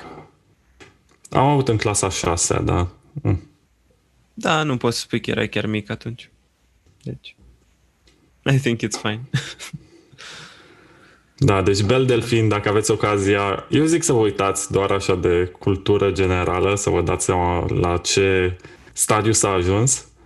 Nu-i dați bani, mai bine ne dați nouă. Sunt, sunt convins că noi dacă îi cheltuim pe bere sau pe alte chestii, a doua revistă poate, pe care o să o facem în curând, cândva. Vor fi mai bine investiți. Da, cu siguranță. Și vor ajunge și 45% la ANAF, așa că... Susține statul român. da. Așa. Sistemul de sănătate și pensii public. Eu, eu nu beneficiez de așa ceva, dar există cineva care se duce, n-a contribuit cu nimic, dar are parte de, de toate. Revenim la Cyberpunk. da, dacă îmi exprim acum opinii, opiniile nepopulare, s-ar putea să pierdem jumătate din public, așa că... Oh, și se uită doar 18 persoane la noi. Deci, nu vrem să înjumătățim acest număr. Da. Da. Am pus în titlu și gaming pe Linux și mi-ar fi plăcut să fie aici și Adi, că el e cel mai mare critic al Linuxului și spun, nu, n-ai cum, doar servere poți să rulezi pe Linux, nu poți să faci gaming. Dar ceea ce Steam a făcut în ultimii ani a fost să-și dezvolte propriile, nici nu știu cum să numesc, softuri, să Software. convertească da. DirectX-ul de pe Windows prin Vulkan, Vulkan, ceva de genul ăsta, VULKAN, să funcționeze pe implementări de Linux și au portat și o bună parte din jocurile de pe Steam astfel încât să funcționeze și pe sistemul de operare Linux, cel mai probabil ceva popular gen Debian sau Ubuntu. Și e interesant că ei Steam, care cândva erau doar compania care de fapt, nu. Sunt o companie subsidiară Valve. Totul a pornit de la Half-Life și Valve și toate cele. Da. Dar ei au ajuns să reprezinte o competiție în cazul lui Microsoft, care cumva a monopolizat toată piața de sisteme de operare de gaming pe calculatoare. Nu e rău ceea ce se întâmplă, nu? Oh, nu e rău deloc. Apple au renunțat destul de repede, deși la început calculatoarele Apple II aveau o grămadă de jocuri și erau multe făcute special pe platforma aia și la Windows 95, de exemplu, știu că Bill Gates s-a rugat de id Software să poteze Doom să funcționeze doar pe Windows și nu în fereastra de MS-DOS. Uh-huh. Și a fost ceva important la momentul respectiv și lui Bill Gates i s-a părut atât de important că a făcut o reclamă unde apare cu un shotgun și împușcă o creatură din Doom ca să arate, Asta hei, uite, suntem și noi cool acum și ulterior au dezvoltat DirectX și au început să fie practic sistemul de operare unde jocurile sunt cel mai bine optimizate. Mm. Dar în timp au devenit un monopol și faptul că acum poți să joci o grămadă de, de titluri cu un abonament pe Steam pe un sistem de operare pe care îl iei gratuit de pe internet, mi se pare incredibil. Da, practic ai scăpat de... de... Dar n-ar fi o problemă neapărat sistemul de operare, că faci rost de el destul de ușor, nici nu costă atât de mult. Dar e bine pentru cei care folosesc probabil Linux-ul în, în alte moduri. din câte știu, sunt programe care rulează mai bine pe Linux, nu? Da, sunt aplicații în general sau modul de folosire a calculatorului. Mm-hmm. Linux e mult mai stabil, are mai puține erori. Dacă îl lași să funcționeze, nu o să se restateze sau ceva de genul, sau depinde de ce client folosești. În orice caz, Valve și-au mutat serverele și toată tehnica lor pe Linux și probabil că vor și încearcă să mute și jocurile, astfel încât să poată să facă streaming sau joacă în cloud, dacă asta are sens. Ceea ce au încercat să facă și Google cu Stadia. Da. Să-ți permită să te joci direct pe serverele lor fără să existe aplicații de pe Windows, de compatibilitate, știi, de pe Windows pe Linux. Da, să ai doar un abonament lunar. Un abonament lunar, un sistem de operare pe care îl iei gratuit, care e open source, care poate fi actualizat de oricine și poate fi modificat. Mi se pare genial. Mai și da, până e, și Microsoft investesc bună. în Linux zilele astea. Deși prin 2001 sau ceva de genul, Steve Ballmer, care era directorul lor general atunci, a spus că Linux e un cancer și ar fi bine să-l facă să dispară, că le distruge sistemul de afaceri sau modelul de afaceri și ajunge să acapareze un segment de piață care nu plătește nimic și e anticoncurențial, e, mă rog, i-au găsit ei etichete. Iar acum Microsoft a găsit motive să investească în Linux, că fiind un sistem de operare liber sau o platformă liberă, că ai mai multe implementări bazate pe Linux. Dar fiind da. ceva liber, poți să testeze funcții pe el și să-l folosească să experimenteze înainte de a aduce anumite funcții pe Windows. Da, asta e interesant. Deci, văd de ce ar investi în, în el. În general, mi se pare o idee bună să existe alternative cât mai multe. Să fie o piață cât mai extinsă. Da, și din nou, m-aș bucura să nu mai fie nevoie să dăm banii pe Windows. Să cumpărăm, de exemplu, un laptop de gaming sau un sistem fără niciun sistem de operare și să descărcăm Ubuntu de pe internet și gata, suntem pregătiți de joacă. Au un monopol care nu-mi place, Microsoft, asupra jocurilor. Da, prin prisma Windows te referi, da. Și au încercat să extindă și cu Xbox, nu le-a ieșit, tocmai din cauza că au fost suficient de fraieri să ne investească în exclusive, la fel ca Sony.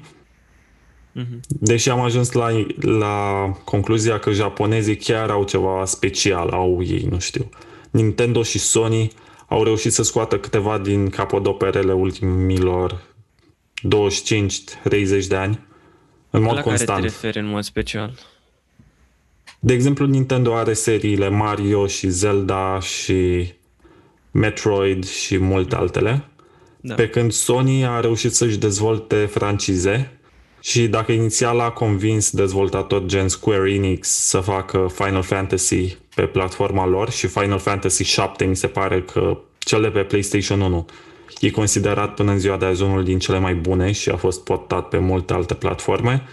Da, Totul a continuat cu Crash Bandicoot, care la vremea lui chiar a fost revoluționar din punct de vedere tehnic, cu Ratchet and Clank, după generația cu PlayStation 2 au făcut și God of War, au făcut și jocurile Naughty Dog moderne, Uncharted și The Last of Us, și ce mai au ei exclusiv? Gran Turismo, care de, de pe primul PlayStation a fost unul din cele mai bune simulatoare auto posibile și au tins tot timpul să atingă un realism cât mai ridicat și ce mai are Sony exclusiv.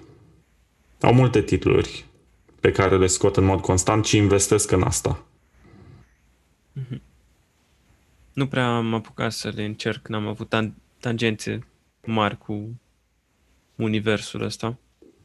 Uite, Aloha Tsunami spune că exclusivitățile Sony nu sunt făcute în Japonia. Mm, adică Sony Computer Entertainment, care prezintă toate titlurile alea, nu are niciun studio în Japonia. N-am, n-am studiat fenomenul. O să mă uit acum. Bănuiesc că s-au răspândit deja în toată lumea, nu? Așa ar avea sens. Mm-hmm. Da, e un conglomerat. Sony Entertainment. Și nu știu, nu știu ce a pățit uh, Angry Joe. Scandal. Da, nici eu. Am citit comentariul de pe site, dar mă gândeam că dacă mai... nu știu, ar fi mai bine să tac din gură. Da, mai bine zicem că nu știm decât să comentăm pe ceva ce... Nu, n-am auzit. Nu m-am mai uitat la Angry Joe de ceva timp. Cândva era sursa mea principală de review-uri, că știam că el nu are absolut niciun motiv să țină partea cuiva. Și dacă era un titlu prost, care avea parte de mult marketing, n-avea nicio jenă în a-i da notă proastă și a critica toate aspectele. Pe când alte publicații gen IGN sau GameSpot, poate că, nu știu, erau puțin presate de statutul pe care l-au și de departamentele de marketing care le oferă constant jocuri și poate că îi dotează și cu echipamente. Habar n-am cine plătește salariile și cine plătește publicitatea, că până la urmă din asta mm-hmm. supraviețuiesc publicațiile. Da. Dar uite, am văzut pe YouTube că e o fată care a fost redactor la IGN uh-huh. și explică de ce review-urile de cele mai multe ori nu sunt părtinitoare și nu există o intervenție așa cum se crede asupra notelor, fiindcă redactorii sunt în sinea lor niște oameni destul de snobi și pretențioși și pe care îi preocupă destul de mult felul cum ceilalți se gândesc și se raportează la ei. Și nu ar vrea să existe impresia publicului că ei ar fi plătiți de companii sau ar fi de partea cuiva în momentul când scriu despre joc sau fac un video. Da, asta e, nu știu, se corelează cu realitatea? Adică, în general, am văzut că situațiile în care chiar este o controversă și un joc este prost și mulți revieweri uh, dau note mari, publicul e fix în balanța, în partea opusă. Spune cumva mai mult adevărul. Deci, până la urmă, te încrezi în votul publicului general. Nu știu dacă chiar așa se întâmplă cum, cum spune acea redactoare, că ei nu ar accepta să să susțină uh, o anumită idee pentru care au fost sau nu au fost plătiți. Nu avem de unde să știm. Bine, ei sunt angajați de companiile la care lucrează, deci nu cred că ar avea personal motive să primească mită, că vor fi scoși din sistem imediat dacă se află, vor fi dați afară.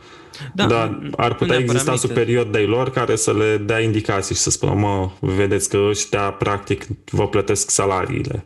Nu fiți prea răi cu ei, știi? Da, lucruri de genul ăsta. Și atunci când ajungi în punctul ăsta în care ești limitat din anumite puncte de vedere, nu mai poți să, să exprime o părere obiectivă. Deja încep să apară constrângerile și nu, lumea nu se mai poate baza complet pe opinia ta ca fiind opinia personală. E influențată de factori. Asta se întâmplă în general cu presa care se bazează pe sponsori sau și sponsori, deși sponsorii pot să fie din alt domeniu, de exemplu, și să vrea doar să da. le apară reclamele. De exemplu, dacă sponsorul tău e Razer, care nu produce jocuri și face doar echipamente, atunci e mult mai în regulă decât să ai ca sponsor Bethesda sau da, da. Activision. Înțeleg ce spui. Dar da. e problematic. Dacă ești finanțat de cei care îți dau jocurile să le testezi, atunci da, e o problemă de etică undeva.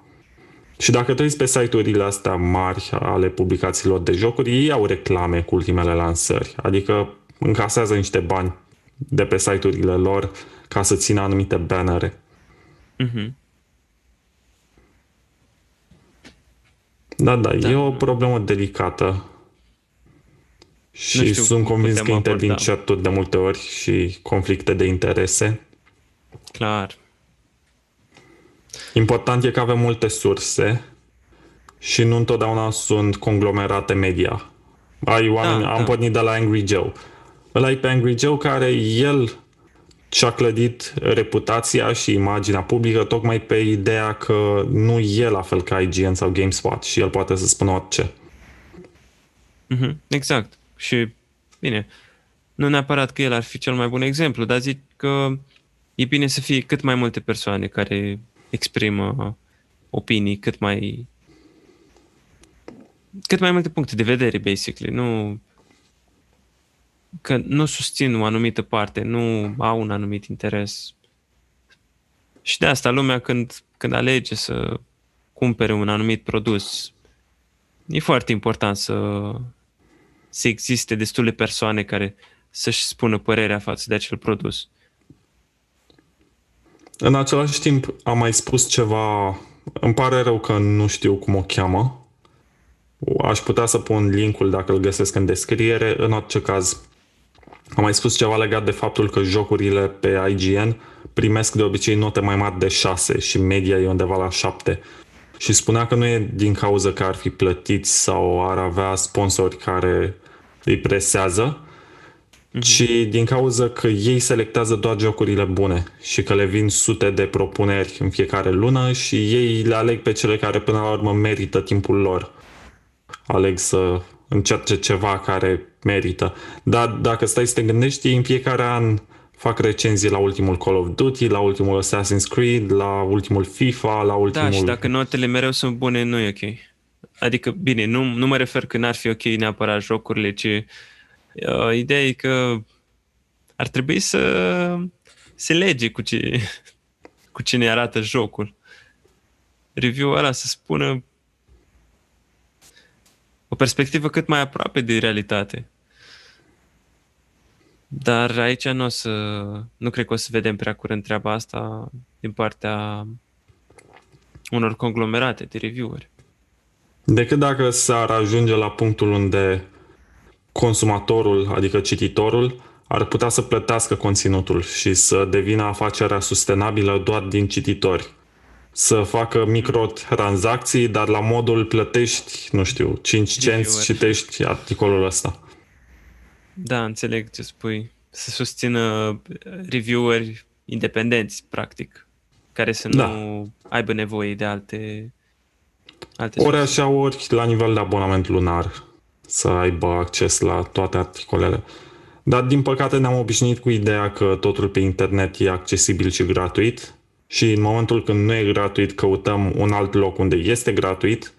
Da, și, și e gratuit de multe dacă pui, da, dacă pui așa zisul paywall, atunci ajungi să pierzi o grămadă. Dacă nu cumva ai un public interesat, un nucleu, ca să spun așa care să-ți susțină activitatea și să facă totul să merite și să-ți ofere și recomandarea de a spune mai departe, hei, poate că îi dai eluia 5 dolari pe lună, dar o să-ți ofere calitatea mai bună a conținutului decât cel care se uită doar la optimizarea SEO, să apară mai sus în rezultatele de căutare, da. dar nu are neapărat conținut de calitate, are doar ceva care să păcălească motoarele de căutare.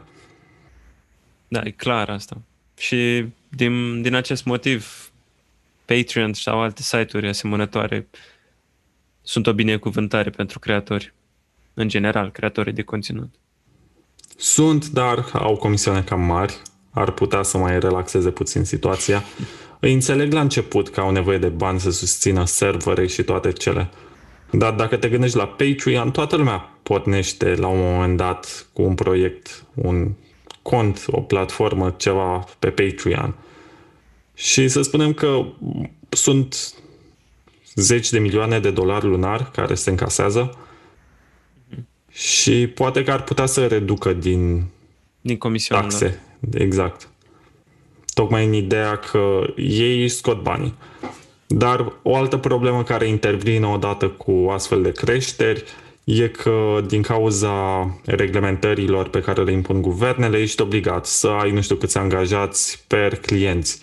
Să, dacă operezi în nu știu ce jurisdicție, te obligă să deschizi măcar un birou acolo care să ofere suport în limba lor. Aha. Și așa mai departe. Și dacă ești în țări care te obligă să ai paritate de gen și să ai diversitate și tot felul de chestii și să angajezi diversity officer și nu știu ce, plătești o grămadă de salarii care nu justifică neapărat calitatea muncii, ci doar satisfac o anumită ideologie locală, ca să spun așa. Da, și din motivul ăsta s-ar explica poate cheltuielile. Da, cu cât crești mai mult și cu cât te extinzi în mai multe jurisdicții, cu atât ai mai multe reguli de respectat și devine mai puțin amuzantă toată situația. Da. It's a tricky thing. Dar mai sunt, uh, eu nu, nu m-am interesat acum mai mult, dar știu că sunt și alte site-uri de tip Patreon în care... Uh, da, OnlyFans. nu facem reclamă de acum. Um, sunt mai multe pe care le-am găsit la producătorii de conținut pe care îi mai urmăresc, ca alternative, pur și simplu, la Patreon. Unele persoane pur și simplu nu mai vor să uh, dea bani pe, prin Patreon, uh, fiindcă au avut niște politici mai absurde la un moment dat. Știu că Da, închid conturi, la fel ca YouTube, la Da, fel ca da. Facebook, la fel ca Twitter. Toți giganții ăștia pot să-ți închidă contul în orice moment, fără să justifice neapărat de ce.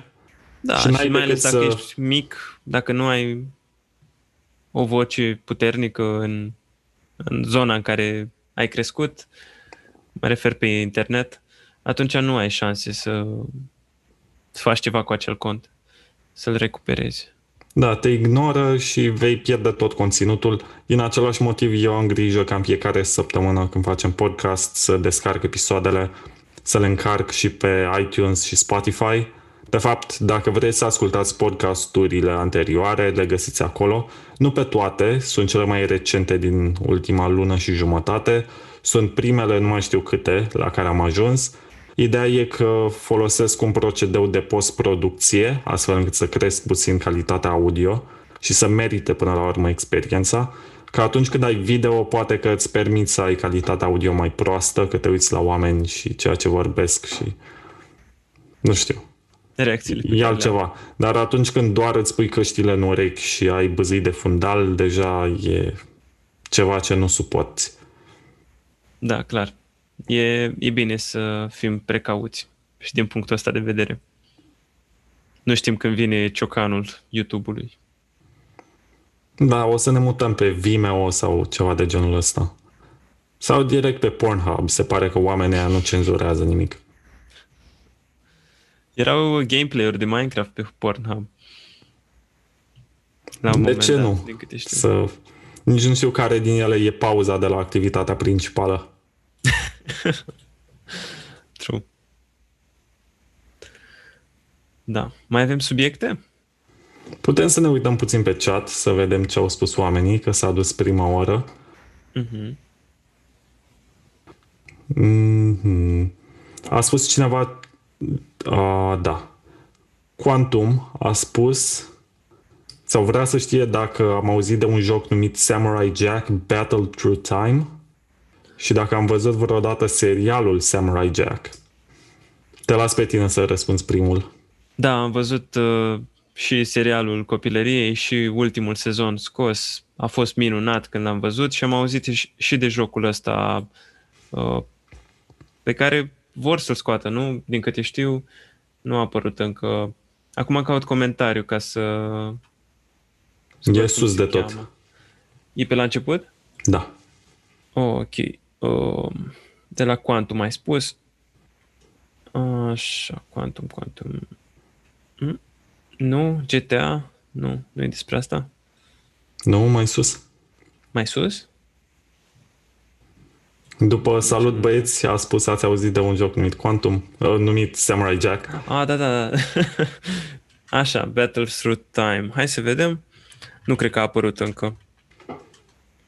Dar mi-a plăcut extrem de mult uh, și ultimul sezon. Când am auzit că se face încă un sezon, eram n-am nouălea cer.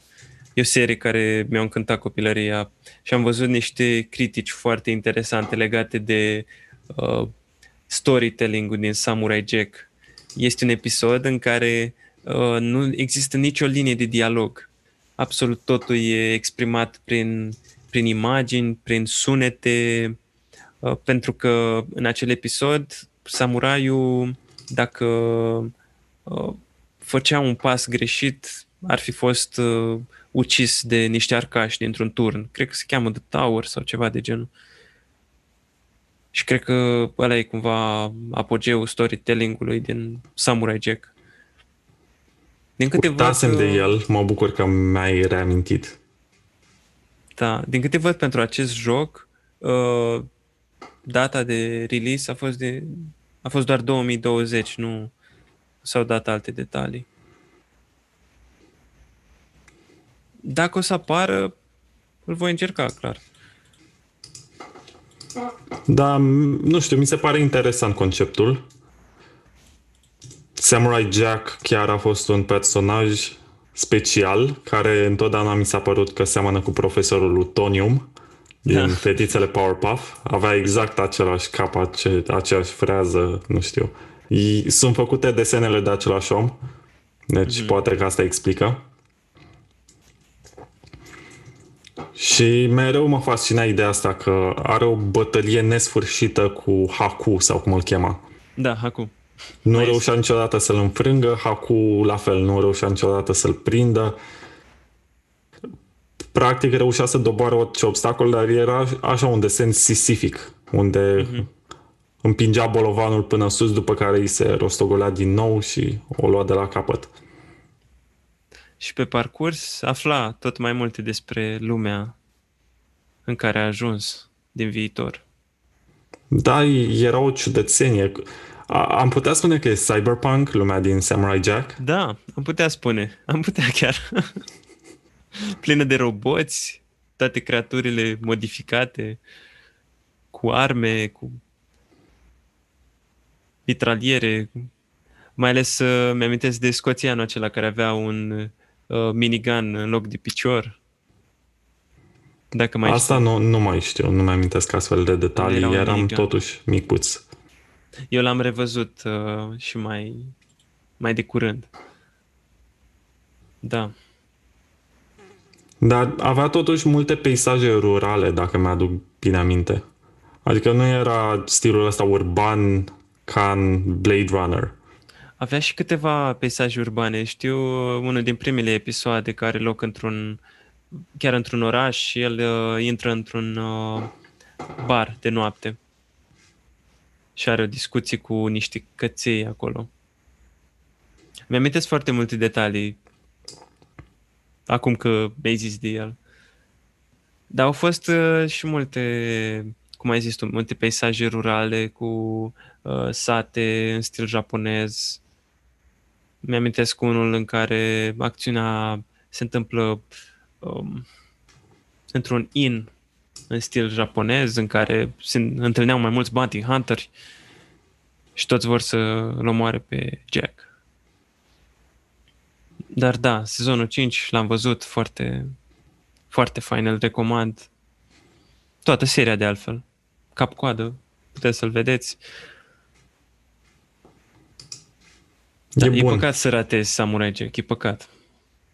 Bine, po- eu nu m-am mai uitat la el de când eram clasa 5 de asta nu mi-amintesc prea multe. Era bun, am amintiri plăcute legate de el, dar nu, nu știu, la 28 de ani îmi imaginez că aș putea să fac ceva mai interesant cu timpul meu decât să revăd Samurai Jack. Dacă n-ai văzut, ai văzut sezonul 5? Nu, nu m-am uitat la el. Poți să-l vezi, e potrivit pentru orice vârstă de acum. Are mai matur. final, adică Are final, da. reușesc până la urmă să facă ceva cu Se întâmplă ceva situația la aia. final. Se întâmplă ceva, da. Are un ending. E uh, sezonul care termină povestea lăsată cumva în aer. Asta mă copilărie. bucură. Deci merită să-l uh, urmărești chiar și pentru lucrul ăsta, doar ca să si închei povestea, să ai împăcarea că ai văzut tot Samurai Jack. A fost ceva special la începutul anilor sau sfârșitul anilor 2000, începutul anilor 2010, când au fost mai multe serii care au revenit și au fost produse din nou. Ai avut Samurai Jack, care a primit un ultim sezon, am avut Futurama, care la fel a primit un ultim sezon, care are un deznodământ, arată ce se alege de personaje. Ce am mai avut Beavis and Butthead, care a fost un eșec total, fiindcă S-a schimbat destul de mult cultura din anii 90 până în 2010. Au fost 20 de ani aproape. Și ceea ce era șocant și interesant în anii 90 nu și-a menținut relevanța. Personajele au fost cumva plictisitoare în momentul când au revenit. Cred că au încercat să lege noduri cât mai multe, tie the knots, să închei povești. Da, cred poate că să atunci a mai început profite. și valul de nostalgie. Și ideea asta că înainte se făcea ceva mai bun și oamenii puneau mai mult suflet în munca lor și nu erau doar aceleași prostii regurgitate de 100 de ori sub forme diferite. Da, comparativ cu desenele animate din, nu știu, 2010, da, poți să-ți dai seama de ce, de ce lumea a simțit nevoie de ceva clasic. Uite, Dan R7 a da. spus ceva legat de filmul Her cu Joaquin Phoenix. Da, un film foarte bun. L-ai văzut? L-am văzut, dar nu mi-a plăcut. Adică pot să înțeleg ce încearcă să facă, uh-huh. dar m-a făcut să mă simt așa, că e siropos și nu știu, mi-a plăcut ideea, nu mi-a plăcut aplicarea. Mm-hmm. Ai fi preferat un subiect mai matur decât o poveste de dragoste sau nu știu. Da, mi, mi s-a părut așa puțin adolescentin, poate. știi? Cu... Înțeleg la ce te referi. Mm, mie e exact ca fata aia prostuță pe care o cunoști, care totuși e deșteaptă și ajunge să să devină mai matură decât tine și să se plictisească, să îi se pară că ești o ființă din asta așa binară, G, care nu știe nimic. Și spune, îmi pare rău, am planuri mai mari. Da, cumva ai, ai ideea asta uh, dusă la nivelul de inteligență artificială, dusă la extrema asta. Mie mi-a plăcut, tocmai din motivul că au abordat, au abordat un subiect ușor de înțeles pentru foarte multe persoane. O situație cu care uh, oricine s-ar putea întâlni sau și-ar putea imagina o situație de genul ăsta într-un viitor apropiat era până la urmă doar un calculator, nu era nimic special, un software. Da, mă rog, era o inteligență artificială care învăța din opțiunile lui și a cerut la un moment dat permisiunea să se conecteze cu alte inteligențe artificiale și să comunice și a fost momentul când și-a dat seama cât de mare e lumea și cât de multe poate să facă dincolo de fraierul ăla care îi dă comenzi. Yeah, and she was gone. Da. Da, e o poveste tristă. E cyberpunk? Ai spune că cyberpunk? face parte din gen? Nu cred. E nu un viitor că... hipsteresc, unde oamenii se îmbracă la fel ca hipsterii din 2015. Da, dar ar fi mai mult ceva legat de futurism, nu neapărat cyberpunk. În cyberpunk ai și elementele acelea clare de punk, de uh, anarhie, de societate în cădere. Mie așa mi se pare, așa văd. Da, de... și în Her totul e puțin exagerat de organizat. Da, oamenii toți cu telefonul lor, cu imaginea lor în față, nimeni nu vorbește cu nimeni. Da, e, e și asta o distopie, cred, din Her. Acum Uite, apropo de că... cyberpunk, da, spune. Și scuze că ți-am tăiat macaroana, dar Mihai a spus ceva legat de filmul Immortal Ad Vitam, că îl recomandă și face parte din gen. N-am auzit de el, îl, îl voi căuta. După Bel Delfin să te uiți. Immortal. A, așa. Și ce mai văzusem că voiam să zic? Uh, când ne-a comentat cineva, ne-a întrebat de Persona 5 sau 4, care e mai fain. Tu ai jucat amândouă? Nu, n-am jucat, jucat niciunul de fapt. Niciunul. Ah, ok. Eu am jucat doar Persona 5 și mi se părea interesant la început, dar uh, n-am apucat să-l termin, n-am apucat să continui mai mult decât, nu știu, câteva săptămâni din joc. Că jocul se bazează pe uh, a socializa în timpul zilei și a te lupta în timpul nopții. Practic asta e ideea și tot schimb personajele. Deci nu pot să le compar. Nu l-am terminat nici pe 5. Dar pentru cei care sunt pasionați de genul ăsta, care uh, vor o poveste destul de fucked up cu niște personaje clar luate uh, din cultura japoneză. Uh, da, po- pot să îl încerce. Chiar nu știu dacă ar fi mai bun Persona 4 sau, sau nu. Eu m-am, m-am plictisit. Uite, mi-a spus Quantum că de fapt pe antagonistul din Samurai Jack îl cheamă Aku și nu Haku. Acu, da. Da, Acu Eu am era. spus cu H. Acu, maestrul metamorfozei. Da. așa e. Și tot legat de Cyberpunk ne spune Porcus că desenul Batman Beyond a fost Cyberpunk. Și nu m-am gândit la asta până acum, dar da, e adevărat. Batman Beyond. Da, e continuarea lui Batman The Animated Series, dar care îl are ca protagonist pe Terry, Ah, care da. e un adolescent de liceu, care e găsit de Bruce Wayne, care e, e ajuns undeva la 70 de ani, merge în baston. Așa, îmi amintesc, îmi amintesc uh, imagini vagi așa din copilărie. L-am văzut la, la TV. Cartoon Network, nu? Da, era o ciudățenie. În copilăria mea mă uitam la el și preferam din multe puncte de vedere originalul Batman The Animated Series. Era mai întunecat, era exact spiritul ăla de Batman cum mi-l imaginam.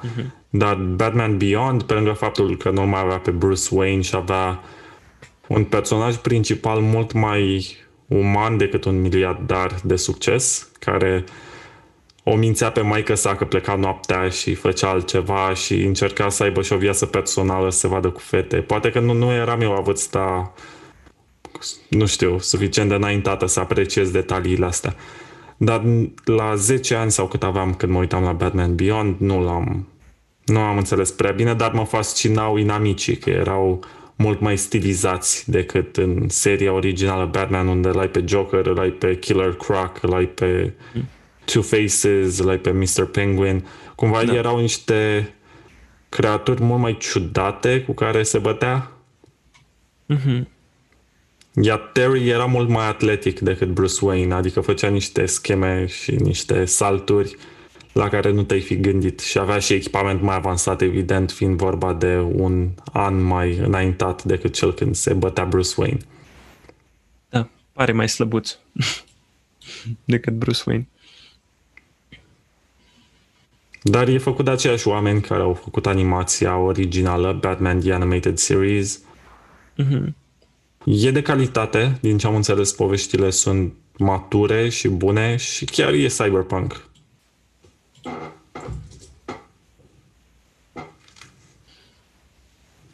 Și așa cum spune Porcus, a fost puțin hulit desenul, că s-a îndepărtat de la rețetă, dar ce să-i faci?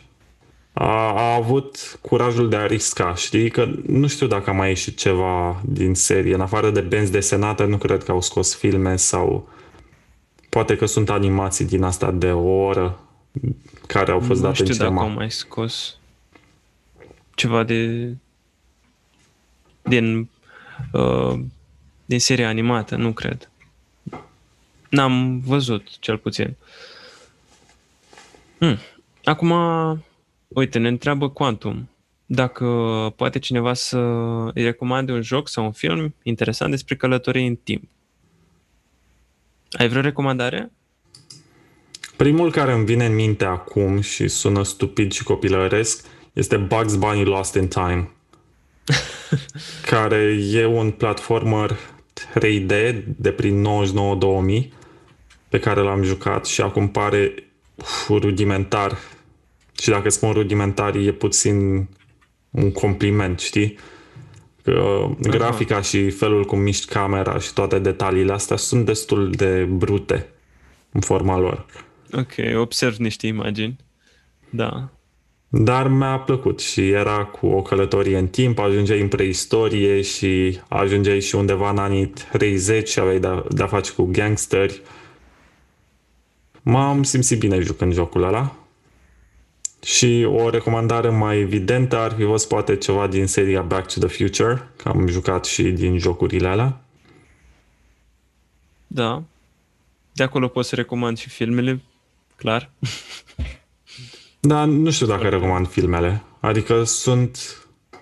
pot să înțeleg că au avut un impact la vremea lor și au prezentat niște idei care poate că nu erau populare în media obișnuită, în cinematografe. Nu te duceai și vedeai idei despre cum funcționează călătoria în timp și ce se întâmplă dacă schimbi, schimbi trecutul și tu nu vei mai exista din cauza că părinții tăi nu se mai cunosc. Adică era o dilemă la care poate că oamenii nu se gândeau atunci.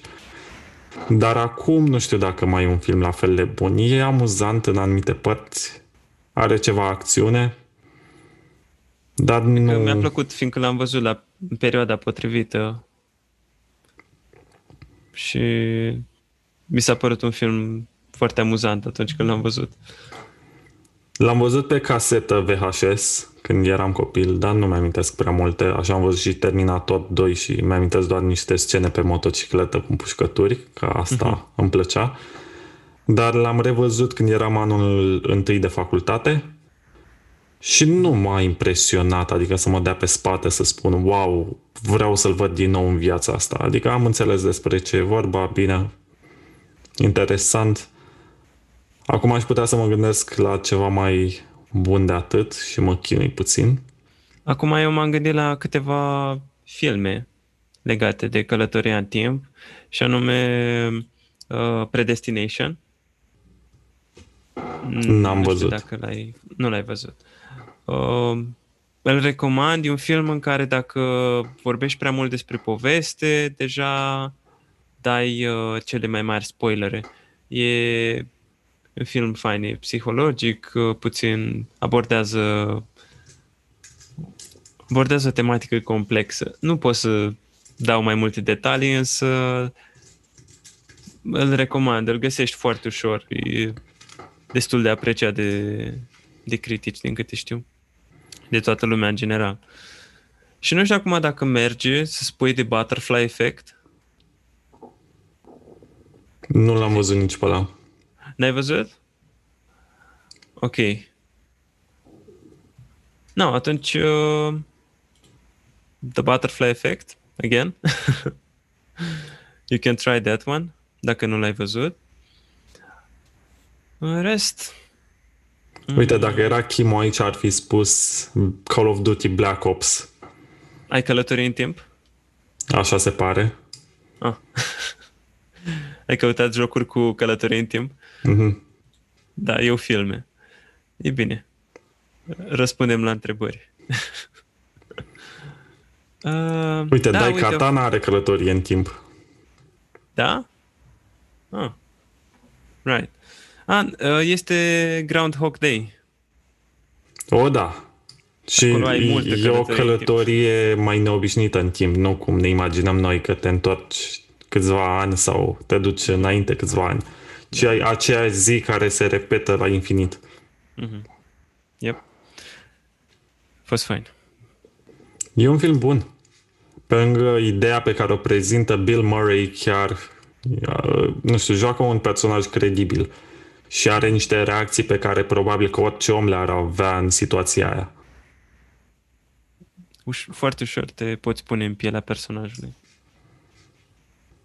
Da, dacă ar fi să recomand un joc din perioada SNES, din, de la jumătatea anilor 90 cu călătorie în timp, Earthbound, care e un RPG din ăsta ciudățel. E greu să-l categorisești, să-l integrezi în un gen anume, dar e bun și am jucat jumătate din el. Nu, nu mai știu de ce nu am terminat. Cred că obosisem și după am avut altceva de făcut și am uitat de el. În schimb am salvările pe SNES Classic Mini, că de fapt acolo l-am jucat. Poate că o să fac un live stream cu el la un moment dat. Are niște idei din astea așa de, nu știu, tăioase legate de maturizare, de exemplu. Când te întâlnești tu adult, te întâlnești cu tine copil și copilul spune salut, ai timp să te joci cu mine? După care nu-i dai niciun răspuns și tot el spune, a, înțeleg, ești prea ocupat. Și, nu știu, e un sentiment din asta pe care îl ai când realizezi, hei, oare dacă m-aș fi întâlnit cu mine când eram copil, mi-aș fi acordat vreo șansă? M-aș fi da. băgat în seamă? Aș fi considerat că sunt suficient de interesant sau merit timpul? Sau pot să o interpretez și la modul cât timp îi acord eu copilului din mine, dar dacă stai să te joci Earthbound, atunci răspunsul e destul de mult. și se pare că și Bioshock are călătorie în timp. Urmează să-l cumpăr pe Switch. Nu l-am... Bioshock Infinite sau, Îți spun imediat. sau primul? Infinite, da. Infinite, da. Da. Are. Are elemente. Mi-amintesc mai ales finalul. Eu mi-amintesc de uh, joculețul acela Braid. Nu cred că l-ai încercat. B-R-A-I-D? Da, da. Cred că ai auzit sigur de el. Dar e un joc care se bazează pe ideea asta. Pe călătoria în timp. Pentru că poți să dai timpul înapoi în timp ce joci ca să faci puzzle-urile. Nu e vorba de călătorie în timp propriu-zisă, în mai mulți ani, ci e vorba de o mecanică de joc. Ah, ca în Prince of Persia Sands of Time, de exemplu. Da, da, cam așa ceva. Unde eșuezi și poți să dai timpul înapoi să rezolvi situația de dinainte să te omoară un inamic. Mhm. Da. Uite, cineva chiar a spus pe chat Prince of Persia Warrior Within, care e continuarea de la Sands of Time și sunt de acord că e jocul mai bun și cred că am zis de nu știu câte ori în podcast despre scena aia care deschide jocul, care mi-a schimbat Pilăria. percepția despre cum arată corpul unei femei. Da, Da. nu o să spun mai mult de atât. Suntem pe YouTube. da. Uite, spune Quantum că a auzit de Groundhog Day, i s-a părut un concept interesant și a vrut mereu să-l vadă. Da, chiar merită. În Dishonored. În Dishonored. Nu mai știu dacă avea așa ceva. Mm, nu mai știu. Jocurile Final Fantasy, Fire Emblem, Mihnea a făcut un review la Fire Emblem în revista Next Level. Dacă vreți să o citiți, știți ce aveți de făcut, uitați-vă în descriere. Și ce mai avem? God of War 2 se pare că are. În povestea din God of War 2, Kratos se întoarce în timp ca să evite să fie ucis de Zeus. Jazz Jackrabbit, wow! Mm. Ce jocuri. Kingdom Hearts. Uite, Adi Așa spunea asta. că s-a apucat să joace Kingdom Hearts și deși e copilăresc și are personajul Disney, îl ține lipit de ecran. Uite, Legacy of Kane, o doamne. N-am Era, jucat. erau cândva N-am încercat. niște jocuri așa populare și nu știu ce s-a întâmplat cu ele. Mi-ar plăcea să încerc. Legacy of Kane. Uite, tot de pe SNES ai Legend of Zelda A Link to the Past. Da, Deși- de el, de el vreau să mai zic. nu te întorci neapărat în timp, sau mă rog, e, o, e un fel de lume paralelă pe care tu poți să o accesezi folosind o oglindă. Aș putea să fac și cu el un live stream, că l-am și pe Switch, l-am și pe SNES Classic Mini. Și e un clasic în domeniul, în domeniul, în genul lui, de aventură cu perspectiva de deasupra, cu dungeon-uri, cu puzzle-uri și toate elementele astea. Știu că m-am pierdut prin el la un moment dat și aveam nevoie de ghid. Și cred că e ceva comun la jocurile din anii 90 să... Ai nevoie de ghid. să te pierzi la un moment dat. Da. Sunt multe jocuri. Avem puțin timp, dar încercăm să facem cât putem. Da. Din păcate nu ni s-a alăturat Chimo la timp. Ultimul mesaj de la el a fost... Acum aproape o oră și a zis încă n-am ajuns scuze. Data Dacă aș, fi, viitoare. da, dacă aș fi știut că nu vine deloc, cred că aș, am fi amânat pe mâine și poate aveam și pe Marco, îi aveam și pe Adi și Mihnea poate. Dar așa am fost doar noi doi, am făcut schimb de experiențe, am vorbit despre Cyberpunk, am vorbit despre gaming pe Linux, am vorbit despre Delfin sau jocuri. cum o cheamă? Da, despre Bell. Bell Delfin. Bel Delfin, da. Delfin, cred. Da. un fenomen pe internet. Am vorbit despre jurnalismul de jocuri și etica implicată în review-urile care se publică. Am vorbit despre călătorie în timp. Am extins discuția despre Cyberpunk până la alte francize care poate că folosesc tematici asemănătoare. Am comentat alături de cei de pe YouTube și am răspuns la ceea ce ne-au sugerat. Și uite, Quantum ne spune, în mod surprinzător am primit multe recomandări utile de la voi. Noi, Eh, noi încercăm. Încercăm să zicem cât mai multe lucruri. în mod surprinzător, noi știm câte ceva despre jocuri câteodată. Da, uneori mai vorbim și despre jocuri. Da, asta e gluma cu podcastul. Da. Păi vă mulțumim mult că ați participat la podcast și ne-ați ascultat. Sperăm că v-a plăcut. Îl voi Și pune ne și pe revedem. Spotify și toate celelalte platforme. Și săptămâna viitoare vom reveni în formulă ceva mai extinsă, sper. Așa sperăm, da. Să fim cât mai mulți. E plăcut Să când auziți suntem cât mai doar multe doi păreri. că, știi, a- avem o discuție care e mai degrabă un dialog. Atunci când Da. suntem mai mulți, fiecare vine cu idei pe care le adaugă și poate că nu avem conversații la fel de profunde. Dar mi-ar fi plăcut să aud părerile lor despre Cyberpunk. E subiectul Mhm. mm-hmm. cel mai fierbinte și cu siguranță săptămâna viitoare tot despre asta vom vorbi și cu siguranță vom avea mai multe, vor apărea alte imagini sau alte știri. Da, Vom vedea. Da. Va fi fain oricum. Vă așteptăm și data viitoare. Mulțumim mult că ne-ați ascultat și ne vedem săptămâna viitoare.